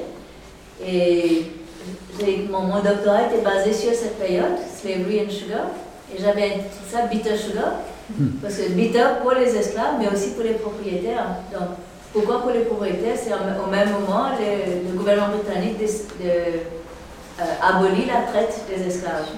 Donc, vous encouragez la cultivation de la canne à sucre, mais vous bloquez la traite. Donc, où, va, où le planteur du sucre va trouver la main-d'œuvre. Et maintenant, on est arrivé en 1825 euh, avec euh, Farquhar réussi à faire entrer le sucre mauricien en Angleterre. Euh, la population d'esclaves s'est vieillie. Euh, ceux qui avaient 20 ans en 1810 ont maintenant 35-40 ans. Les femmes qui étaient au foyer ou dans les métiers de domestiques, maintenant on les force à aller dans les plantations de canne. Donc ça a été vraiment une situation très tragique pour ceux qui étaient dans des métiers assez, euh, comment dire, dans des petits établissements, maintenant d'être transférés, aller dans les grands établissements, travailler, euh, travail manuel. Euh, donc ça a été vraiment un, choc pour les esclaves de l'époque d'entrer dans la culture de la canne à sucre. Et la canne à sucre est reconnue comme étant un des, les, le plus, qui requiert le plus de discipline, euh, de docilité. Jusqu'aujourd'hui, c'est comme ça dans, dans tous les pays du monde, euh, sauf quand c'est mécanisé. Mais à l'époque, tout était fait à la main, retirer les roches, euh, les plantations, tout était fait à la main. L'abolition de la retraite, c'était quand? Euh, c'était 1807 en Angleterre, en fait dans les colonies anglaises. à Maurice, ils n'ont pas vraiment accepté rapport à, essayer de limiter euh, les, les, navires britanniques essayant de, faire les patrouilles pour empêcher que les bateaux viennent. Mais il y a eu quand même une traite illégale et on n'a pas vraiment documenté, on n'a pas pu jusqu'à présent documenter les statistiques de cette traite illégale. Mais Pierre Larsen, malheureusement qui vient de décéder, lui, il avait estimé presque 80 000 euh, étaient arrivés dans les mascarenes, pas seulement Maurice, euh, la traite illégale. Certains disent bien moins, 40 000. Mais il y avait une traite illégale à partir de 1807, 14, 1814 jusqu'en 1825. Et là, il me semble qu'il y a eu un troc entre le gouvernement britannique et les planteurs de l'époque euh, pour arrêter la traite une fois pour tous, mais en échange, vous avez accès, votre sucre a accès euh, en Angleterre euh, sans, les tarifs. L'histoire des Maurice, c'est un peu les trocs de, de notre histoire. donc tout change pour la population esclave les métiers, les occupations sont tous euh, vers la canne à sucre et la diversité des métiers spécialisés qu'il y avait au 18e disparaît et tout est focalisé, canalisé vers euh, les moulins à sucre et les plantations. L'esclave tailleur devient noir de pioche. Euh, celui qui travaillait sur la plantation de manioc est maintenant forcé à aller éplucher des roches et planter la canne. Et je crois que dans tout cela, on revient à la femme, et je crois que c'est la femme esclave qui a, subi euh, le plus, parce qu'avec le fait que la population mâle était euh, euh, vieillissée, ils ont pris les femmes pour aller dans les champs de canne, et ils sont forcés à travailler sur les grandes plantations, quand avant ils étaient couturières ou domestiques. En plus de ça, ils ont fait ce qu'on appelle le shifting vente des esclaves, ceux qui avaient des esclaves mais pas des plantations, ont vendu ou ont loué les esclaves à d'autres avec des grandes plantations. Donc euh, la femme a dû quitter sa famille et ses enfants pour aller dans une autre plantation, dans un autre district. Donc ça, ça a été très dur. Et quand vous voyez les doléances euh, qui sont faites vers le protecteur d'esclaves, la majorité sont euh, issus des plantations de sucre de l'époque. Donc je répète, il y a 647 doléances.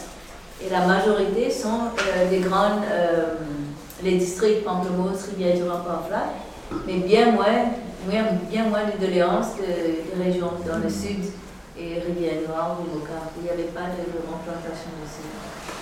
Euh, donc, et c'est des doléances de quel donc, le plus gros, c'était des punitions injustifiées. Donc, il ne faut, pas oublier que là, nous avons une population qui est quand même, quelques-uns savent lire, ils sont conscients de leurs droits, les Britanniques ont commencé une période de ce appellent Amelioration of Slaves. Euh, donc les lois sont publiées, euh, le protecteur et ses assistants vont dans les plantations euh, donner les directives. Vous n'avez pas le droit de porter des femmes de plus de tel poids, tel poids. Les femmes ne doivent plus être enchaînées et transporter des, charrettes. Donc il y a plusieurs lois qui sont mises en place. donc les esclaves sont conscients de ça et ils vont au protecteur euh, son bureau est écrasé, bon protecteur, même si pour aller au protecteur, normalement, il devrait demander la permission au maître. Mais certains savaient que ça n'allait pas être euh, donné, donc ils sont allés euh, défier le propriétaire, aller voir le protecteur eux-mêmes, en sachant que quand ils retourneraient à la propriété, ils allaient être punis. Mm. donc beaucoup sont sur des punitions injustifiées, punition pour avoir volé de la nourriture, punition pour avoir été trop puni, trop de coups de fouet. Euh, donc c'est vraiment contre les punitions. Euh, certains, il y a un cas qui m'avait vraiment euh, surpris. Un groupe d'esclaves est allé pour protester contre le traitement accordé à un autre esclave, qui par la suite, Pedro, il avait été enterré dans un gonis, c'était un tailleur, qui avait été mis sur la plantation de manioc, ne pouvait pas travailler, a été fini plusieurs fois fouetté, avait marronné, on l'a repris, fouetté encore une fois, jusqu'à qu'il ne pouvait plus, et on l'a mis dans des stocks, je sais pas comment on dit en français, euh, avec des, il y a un espace pour euh, la tête et le Donc il est mort dans les stocks, et on l'a enterré, dans un sac de bonnie, tranquillement. Mais les esclaves de, la propriété tellement en colère, ils sont allés en masse chez le protecteur et ont fait cette complainte. Donc le protecteur a commencé une enquête et on a, on a découvert le corps, etc. Donc c'est ça, tous ces archives sont là et c'est intéressant de voir la vie de l'esclave pendant l'histoire du sucre. On n'a pas ce même type de détails pour le 18e. Donc euh, c'est beaucoup plus facile pour le 19e euh, de, de, repérer la vie euh, intérieure de l'esclave. Et ce sont ces doléances qui sont arrivées en Angleterre parce que c'est publié dans les Parliamentary Papers. Et c'est ça qui a mené aux abolitionnistes de demander au plus vite l'abolition de l'esclavage dans les colonies anglaises. Euh, On parlait de, la nourriture. Donc, à, plusieurs moments, Maurice, avec, euh, quand les bateaux tardaient à venir à Maurice, il y avait la disette, la famine dans, dans l'île. Donc, les habitants et les esclaves n'avaient presque plus rien à manger. Donc, ils, lâchaient les esclaves et leur laissaient la permission d'aller dans les forêts, les bois et chercher de la nourriture. Donc euh, il y a beaucoup de cas, euh, beaucoup de moments dans l'histoire de Maurice, surtout la peste française, où les, la nourriture manquait. Euh, je parlais de les rations, 600 grammes de riz pour l'homme et 400 pour la femme. mais encore une fois, le statut de l'esclave est important. Donc s'il était un soldat, par exemple, l'esclave soldat, lui, en sus du maïs, du manioc, du riz, il recevait aussi de la viande fraîche et salée. Donc, ça dépendait. Mais la plupart des esclaves, c'était les galettes euh, de manioc, les rations de manioc. Mais en sus de les rations légales, bien sûr, la plupart des esclaves sont allés dans les bois euh, cueillir, euh, bien sûr, la chasse, cochon marron, etc., planter des brettes, tout ça, ça fait partie de la nourriture et qui a supplémenté les rations officielles. Euh, punition, on a parlé de ça.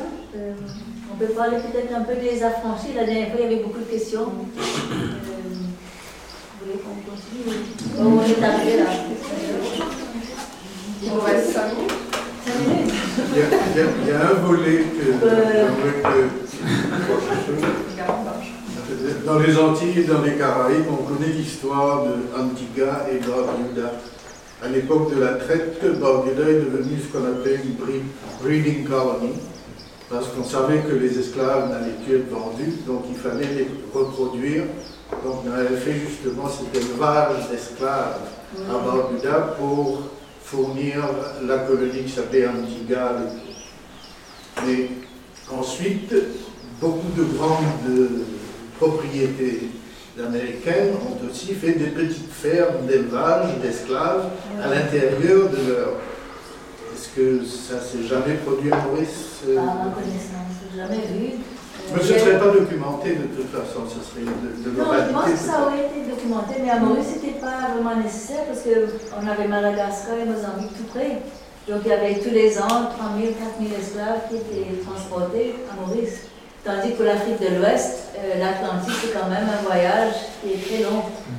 Et donc là-bas, euh, quand il y avait manque de main-d'œuvre, ils ont pensé à reproduction of labor. Mais à Maurice, il n'y avait pas cette nécessité de le faire parce que vous aviez tous les ans toute une masse de. Oui, mais à, l'abolition de la traite. Ah, l'abolition de la traite. Ça, ça, se passe après l'abolition de la traite. D'accord. Voilà. Ça a duré quand même quelques années à... Euh, j'avais les chiffres là quelque part. Donc on avait, on avait presque 80 000 esclaves euh, au début de l'occupation anglaise. Et de ces 80 000, peut-être 25 000 seulement étaient euh, effectifs labor, comment on dit en français? Des, des, gens qui pouvaient travailler, par Dieu, par infirme, par enfant. Mais ce qu'ils ont fait, encore une fois, le fait que c'est l'océan Indien, on a des pour labor un peu partout dans l'océan Indien. Ils ont fait venir des, prisonniers indiens, 3 ou 4 000. C'est eux qui ont construit les routes et les ponts euh, au début de l'occupation anglaise. On a eu 25 000 euh, Indiens et Chinois qui sont venus en 1826, avant, même avant l'abolition de l'esclavage. Donc, les 25 000 esclaves ont été supplémentés par des, prisonniers indiens, mais aussi des, des laboureurs venant de l'Inde et de la Chine. Donc, euh, peut-être c'était l'idée de faire des breeding grounds n'était pas vraiment aussi nécessaire. Parce qu'on on avait l'océan Indien qui est tout près, enfin les, les, pays de l'océan Indien, pas aussi loin comparé à l'Afrique de l'Ouest. C'est intéressant que ce que tu racontes sur euh, la période anglaise finalement, et ça, ça éclaire un peu plus ce que tu nous as dit lors de la première séance, sur la perception qu'on a aujourd'hui que les esclaves noirs, parce que c'était l'essentiel, en gros, euh, ne savaient pas cultiver la terre, ne voulaient plus cultiver la terre euh, après leur libération. Mais à t'écouter maintenant, on n'a pas cette mémoire historique, mais la période anglaise finalement était une espèce de grosse période paradoxale où on leur a donné un protecteur des esclaves et en même temps on a détruit tout ce qu'il pouvait y avoir de savoir-faire et de culture et de connaissances chez toute une population. Dire, on s'est sans doute privé en tant que pays de, de ressources inestimables, et aujourd'hui on ne peut pas expecter de, enfin, peut pas de, de, personnes quand elles sont libérées, s'il y a ne serait-ce qu'un infime euh, morceau de, de qui reste, qu'elles partent bêcher et, faire, euh, en faire des dans terre pour faire pousser des légumes, alors que à la base, c'était des tailleurs, des forgerons, des gens avec bien d'autres compétences, bien d'autres métiers. Mais c'est ça qui fait la. C'est intéressant de voir la période des 18e période française, parce que c'est une île euh, qui émerge, euh, un pays qui émerge. Donc on a vraiment une panoplie d'activités qui sont là. Et malheureusement, avec le sucre qui domine tout, tous ces différents métiers, euh, les activités surtout. Euh, J'avais envoyé à Châti les, les photos des, des, tissus. Donc il y avait un monsieur négociant qui avait décidé de euh, créer des tissus à Maurice basés sur les, des teintures faites à Maurice à travers des plantes trouvées localement. Donc c'est vraiment, ce sont des choses vraiment intéressantes qui auraient pu être dans le futur continuer tous ces métiers qui ont disparu quand euh, le sucre est arrivé, ça a vite disparu? Non, ils ont été forcés à aller, vers tous les métiers liés à la canne.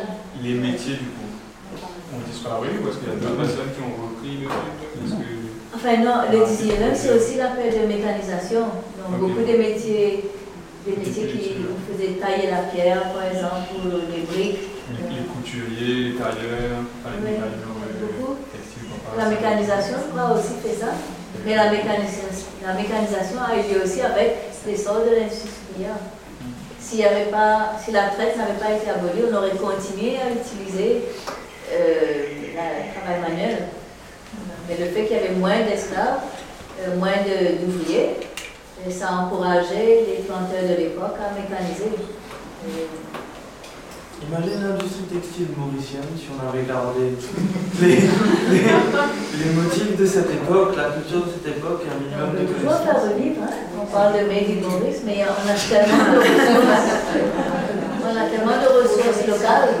Euh, on peut puiser dans les archives et faire revivre beaucoup de ces métiers. Ce qui, ce qui est intéressant Maurice, c'est cette homogénéisation qui a été faite partout dans des colonies, en Inde aussi parce qu'on parle de l'industrie textile, ils ont détruit complètement l'industrie qui existait avec les, les textiles qu'on faisait. En fait, ce n'est qu'à l'indépendance, en 47-50, que, que, les artisans arrivent et qu'il y a des personnes qui reprennent ce, ce savoir-faire, et même pour les danses aussi. Alors, ça a été remis complètement en underground. On faisait ça en famille ou en, en, clos. Et c'est passé pour ça, pour, beaucoup, beaucoup de choses. On fait beaucoup de savoir-faire, savoir compétences. Et, je ne sais pas dans quelle mesure on peut arriver à reconstruire. Il faut vraiment documenter euh, tout ce qui reste à Maurice. Donc, euh, un vrai travail de documentation de ce qui reste à Maurice. Avant oui. ça reste. Oui. complètement. Euh, on parle justement de l'industrie textile à Maurice et ça me fait penser au cas du mouvement en Inde et comment les Indiens ont utilisé le coton, Mahatma Gandhi et tout pour l'abolition, pour l'indépendance. Ce serait quoi le métier parallèle ou l'objet parallèle du coton indien pour les Mauriciens pour représenter, euh, je sais pas, quelque chose de renouvellement d'esprit, de... une nouvelle identité?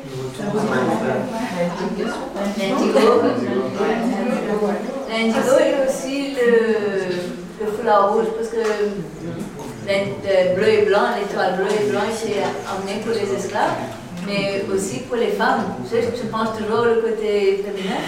Pour les femmes, euh, dans les rapports de police, des femmes esclaves et d'autres femmes se bagarraient pour les foulards venus de l'Inde, parce qu'ils étaient très colorés. Et ça fait partie de la ration des femmes esclaves. Avoir le, euh, le mot, mais c'est un, carré qu'on met sur la tête. Est-ce que vous avez foulard rouge Mais il y a dans le rapport de police, j'ai vu des foulards rouges. Donc, euh, mais quand vous allez sur les, les importations, il y a des tas de différents tissus venus de l'Inde qui étaient donnés aux, femmes. Vous parlez beaucoup de aussi. Par exemple, en Amérique, je sais que c'est le quilting pour les descendants d'esclaves. Et ce serait quoi pour les femmes mauriciennes euh, un symbole d'émancipation de, l'époque de l'esclavage jusqu'à Maurice Est-ce qu'il y a un potentiel dans le textile et de la couture pour... Euh... broderie. C'est ça qui a permis à beaucoup de femmes de s'affranchir de la couture. En effet, parlant de la broderie, de la couture, euh, ma maman, elle a habité à Pointe-Canonier. Et donc, tout le long, elle, elle, a connu beaucoup de personnes euh, d'origine européenne, d'origine africaine. Et ce qui, qui m'intrigue vraiment, qu'elle disait que les femmes créoles, même à l'époque, euh, elle est en 68, 69, et à l'époque, les femmes créoles étaient connues pour être des bonnes couturières. Et elles faisaient de la broderie. Elle disait que sa maman, tout le temps qu'il y avait des mariages, des fêtes, ben, c'était des femmes créoles qui, étaient des couturières, qui faisaient des jupes des robes. je crois qu'il y, a eu, une transition des savoir-faire avec des générations qui, qui, a perdu après l'indépendance et ensuite, pas ce qui s'est passé, mais en tout cas, à cette époque, il y avait ce, ce qui s'est passé, on a un pote de la Chine. Voilà, exactement. C'est passé toutes les femmes dans la musique. Oui, oui. Euh, dans l'océan Indien, il y a à La Réunion, c'est vraiment très particulier comparé à l'Atlantique, parce que nous avons ici des textiles venus de l'Inde et de la Chine, toutes sortes de textiles que les gens ont adaptés. Les femmes françaises ont adapté avec la broderie de euh, chantilly, chantilly. Donc il y a eu toutes sortes d'adaptations et je suis sûre qu'il doit y avoir des familles qui ont gardé quelque chose de leur arrière, arrière-grand-mère. Donc ça montre vraiment une fusion. Et les foulards blancs qui sont repris dans les groupes de ces Pacifiques, sont habillées en blanc avec un foulard blanc, ça vient d'où Je connais tous les du 18e, je ne suis pas encore arrivée au 20e. non, moi, ce que, je voulais dire, moi, ce que je voulais dire, c'est en fait, euh, tous les vieux métiers, euh, les femmes sont parties à l'usine dans les années 70. Donc c'est pour ça que les traditions sont perdues. Là, même au niveau de la cuisine, moi ce que je mangeais quand j'étais petite, c'est pas ce que mes enfants ont mangé, c'était c'est une autre culture. Donc là, il y a un très beau livre, pas plus ce livre, mais il avait documenté des recettes. Oui, oui, euh, L'origine de la poudre à carie, pomme d'amour, et voilà, c'était vraiment un très beau livre. Et ça, ça reprend un peu les recettes. Je crois qu'avec le confinement, les gens ont commencé à. Oui. mais, mais maintenant, il y a Internet. Oui. Avec, les, les, problèmes qui se passent avec euh, le trafic euh, et ça, je pense que la production autonome, Pour répondre à la dame sur comment on peut se sourcer des traditions de l'époque, je crois qu'il faut vraiment faire une recherche, un inventaire de tout ce qui a été fait dans le passé il y a beaucoup, beaucoup d'éléments dans les archives euh, qu'on puisse, qu'on peut re, réactiver, reproduire. On peut avoir accès à ces éléments facilement Aux archives, oui. Mais les actes de notariat, je vous ai parlé la dernière fois. C'est. Oui. oui. Si vous ouvrez l'armoire d'une femme en 1803, mais le nombre de tissus, de bijoux, c'est vraiment impressionnant.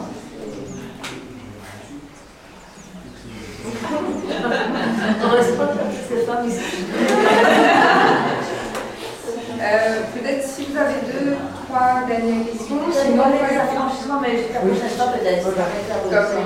Oui. Oui. J'avais juste une question. Tout à l'heure, on a parlé de 80 000 esclaves Et de 25 000 seulement qui étaient effectifs, donc ils pouvaient, qui avaient l'âge et l'énergie de travailler. Mais femmes, beaucoup de femmes, des enfants, beaucoup d'enfants, euh, des vieux, des infirmes. Mais du coup, c'est les l'âge, qui ne produisent pas, qui ne travaillent pas. ils sont, sur la, ils sont avec le propriétaire sur la plantation. Et ils, ils ne font rien. J'ai- Euh, les vieux, je sais qu'on les a mis à, à gardiens des troupeaux, les, les femmes euh, gardiennes des enfants. Ok, donc On leur même quelque ça. chose, mais beaucoup de fois, ce que j'ai remarqué dans les doléances, les plus vieux, les infirmes ont été un peu chassés, chassés, pour ne pas avoir, ils ont retrouvé des vieilles personnes dans les bois, euh, ils ont été ramenés à la police, on les a, on s'est occupé d'eux. Oui, pour pas. Parce qu'il fallait les nourrir. C'est ça, c'était Oui. Finalement, ça leur coûtait plus. Oui, vêtements, euh, euh, euh, les- les gaz. Non, mais, non, mais je me demandais. C'est un peu dans le même. Et beaucoup affranchis. Ah, Beaucoup bien affranchis. Parce que vous parlez de cette population d'esclaves qui vieillit, donc du coup, oui, il y a beaucoup d'enfants, il n'y en a pas si tant, et j'imagine que la mortalité des enfants aussi devait être. Et puis aussi, Est-ce qu'ils ont- ils peuvent avoir des enfants Est-ce que voilà, il y en a beaucoup d'enfants L'activité était très bas parmi la C'est population. ça. Ouais. Il y avait beaucoup plus de mortalité que de naissance dans la population esclave. La dernière fois, tu, tu parlais de Marou qui allait dans la foule à Port-Louis déguisé en homme libre. Oui. Comment ça Enfin, pas déguisé comme des Ah, bah, oui. habillé en homme libre, oui. déguisé du coup, pour pas qu'on sache que c'est. Habillé comme n'importe qui dans, la Et comment on a su ça Comment c'était documenté Euh, dans les rapports de police, euh, telle personne a été attrapée. Parce que quand quelqu'un marronnait, on le met publié dans les journaux, euh, perdu ou marronné, euh, Hector, 45 ans, habillé de telle façon. Euh, donc je ne sais pas comment les- la police les a retrouvés. Déguisés. Mais en tout cas, ils, ils, ils, en anglais, ils for Donc, Passing for white. Passing for white. Euh, donc, de, de pré- prétendre d'être libre, porter des chaussures, personne ils étaient libres Non. N'avaient pas une carte a pas de carte d'identité. Donc, comment vous savez Comment c'était Comment c'était? Comment on savait que c'était des marrons ben, quand on l'attrape. Parce que quand la police allait faire ses, ses tournées, et on remarquait quelqu'un qui était un peu. Qui n'avait. peut-être quand le questionnait, il n'avait pas de, de raison d'être là pour lui. En fait, ça rejoint la question d'affranchissement du coup. Parce que Et ça- avec- En fait, c'est de savoir s'il y a une procédure administrative associée à un affranchissement. Mais ça ne fonctionne pas de la même manière, époque française et époque anglaise. Est-ce que- Non. comment est-ce que- est-ce qu'il y a un affranchissement qui est une étape administrative à faire pour valider un affranchissement d'un maître Oui, pour son esclave? ça change C'est un peu ça. Et est-ce que la personne du coup porte son titre d'affranchi lui. C'est un peu la question en fait. Oui. Je crois pas. Euh, je crois pas qu'il y a des signes que, que vous êtes un marron. Mais quelquefois, la, la personne aurait des cicatrices. Donc ça, ils ont, quand ils ont arrêté, certains avaient des restes de chaînes ou... Mais en, en principe, si la personne est habillée comme un homme libre, c'est impossible de savoir si c'est marron. C'est impossible. Vous n'avez pas parlé de enfin, des chaînes. euh, tout à l'heure, vous avez parlé des femmes qui étaient. Punitions, Oui. Donc, c'était, les chaînes, c'était des punitions. Oui, oui, on les mettait en chaîne pour les empêcher de marronner, on punissait pour une raison ou une autre. Euh, je n'ai pas parlé, pas le temps de le faire, mais par exemple, euh, il y avait une dame, une esclave qui a vendu, qui vendait des, je crois, du riz, qui avait été volé par les soldats. Et elle, on n'a pas euh, fouetté, mais on l'a mis euh, sur la place du marché, euh, en public, on l'a attaché, euh, tous les trois, pendant trois dimanches, on l'a attaché, pour l'humilier. Euh, D'autres, on a brûlé vif parce qu'ils voulaient empoisonner, ils ont essayé d'empoisonner leur maître. Euh, donc il y a vraiment tout type, de- vraiment de punitions. J'ai une question par rapport à la langue. Qu'ils sont tous arrivés d'origine, c'était d'origine différente. Peut-être vous en avez parlé la dernière fois, mais comment ça s'est construit le créole? C'est à partir de quand? Comment ils communiquaient entre eux? Comment c'est Je crois que le créole a émergé depuis euh, le langage du propriétaire, du maître et de l'esclave. Crois que ça a émergé de ça. On dit toujours c'est la langue des esclaves, mais c'est aussi la langue du propriétaire quand il avait à communiquer avec euh, ses esclaves. D'accord, donc c'est lui qui l'a commencé. Enfin, c'est les deux, oui. Et après, donc, les, les esclaves ont adopté la même langue. Je pense, oui. En, Et fait, il ne faut pas oublier qu'il y avait plusieurs ethnies. Plusieurs langues mélangées. Donc, euh, je crois pas que le créole qu'on parle aujourd'hui, c'est ce qu'on parlait au 18e, pas du tout. Même au 19e, parce qu'il y a eu tout l'apport des Indiens qui est entré dans ces... Les Anglais, on a des mots en créole qui sont d'origine anglaise. il est probable que le Niansuc sera d'origine qui soit vient de la Réunion, puisque les premiers esclaves arrivant en Maurice étaient déjà des natifs réunionnais, donc euh, troisième génération. Donc il est probable qu'il y ait déjà et que ce soit un peu le socle sur lequel est venu se greffer les autres. Je crois que c'est Guy Rouillard qui avait dit ça une fois à Chamarel. Euh, les gens parlaient un créole qui était plutôt breton. Ça, ça me surprend pas parce qu'on a tellement de gens qui sont venus de partout. Quand vous allez au sud de France, quand j'entends l'accent au, au sud, mais ça me rappelle Maurice complètement. Mais oui. il ne faut pas oublier qu'on a le même créole que Haïti. Et là aussi, c'est un mystère. Pourquoi notre créole ressemble à celui d'Haïti, mais pas celui de la Réunion. C'est vraiment un. Non, mais en fait, le Parce qu'en fait, euh, un créole au Seychelles aussi. La Réunion est restée Donc, français. Ouais, C'est même réunionnais évolué. Alors Oui. que notre est resté plutôt ça. Parce que c'est le même, c'est la même branche qui a aussi bougé sur les Seychelles. Et Ah. la- notre créole et celui des Seychelles seraient tous les deux d'origine réunionnaise. Il a peu, il a peu évolué alors que celui de la Réunion a beaucoup évolué depuis. En ce qui concerne le créole d'Haïti, je confirme, parce qu'une fois, moi et mon épouse, on était à Atlanta, et on parlait en créole dans le taxi, et arrivé à l'hôtel, et le chauffeur nous a... Tout, tout ce qu'on a dit. tout ce petit code ça. Et Je dis, j'ai dit, mais en Amérique, comment quelqu'un a pu comprendre le créole? Oui, c'est ça. Mais il y a beaucoup de mots qu'on utilise ici qui sont du 18e. Vous avez mentionné un mot, mais il y a beaucoup. Il y a plein de mots. Voilà. Les étudiants ont beaucoup de, de moments très intéressants. à dire. Ah, mais utilise toujours. On écrit toujours avec une plume. On écrit toujours avec une plume. Alors, je c'est intéressant qu'on fasse un, un cycle sur, les langues, pas que le créole, mais les langues. Les quitté Maurice, ils ont laissé derrière eux des, des esclaves, qui n'étaient pas forcément des marrons, mais il y a des esclaves qui sont restés cavités. Les Français sont arrivés peu après. Ils ont fait quoi? Ils ont, mis ces esclaves-là en esclavage Qu'est-ce que c'est Moi, j'ai demandé la même question. Et Et j'ai demandé ça à la personne qui est en ce moment aux archives. Est-ce que tu as retrouvé des documents? Il me dit oui, il y a des documents qui montrent que les Français ont retrouvé un camp et il y avait euh, des femmes, des hommes et des enfants. Donc, euh, donc Ils étaient libres, ils ont. C'est passé eux après, on ne va pas donner plus de plus de détails, mais je lui ai demandé de nous envoyer les documents. Parce qu'il y a des Mauriciens qui ont des. euh, Je sais pas si c'est récent ou si c'est vieux, qui ont des, des, des noms, euh, comment on prononce un peu hollandais, Van Schelbeck, des noms comme ça. Hmm. Je sais pas ça. Ça peut plus. Ah, c'est plus récent. Jusqu'à maintenant, ça a été un peu. Je sais pas. Mais il y a beaucoup d'Hollandais qui sont venus à Maurice aussi après, des Ouais. Françaises et Anglaises. Mais ça, ce serait un peu.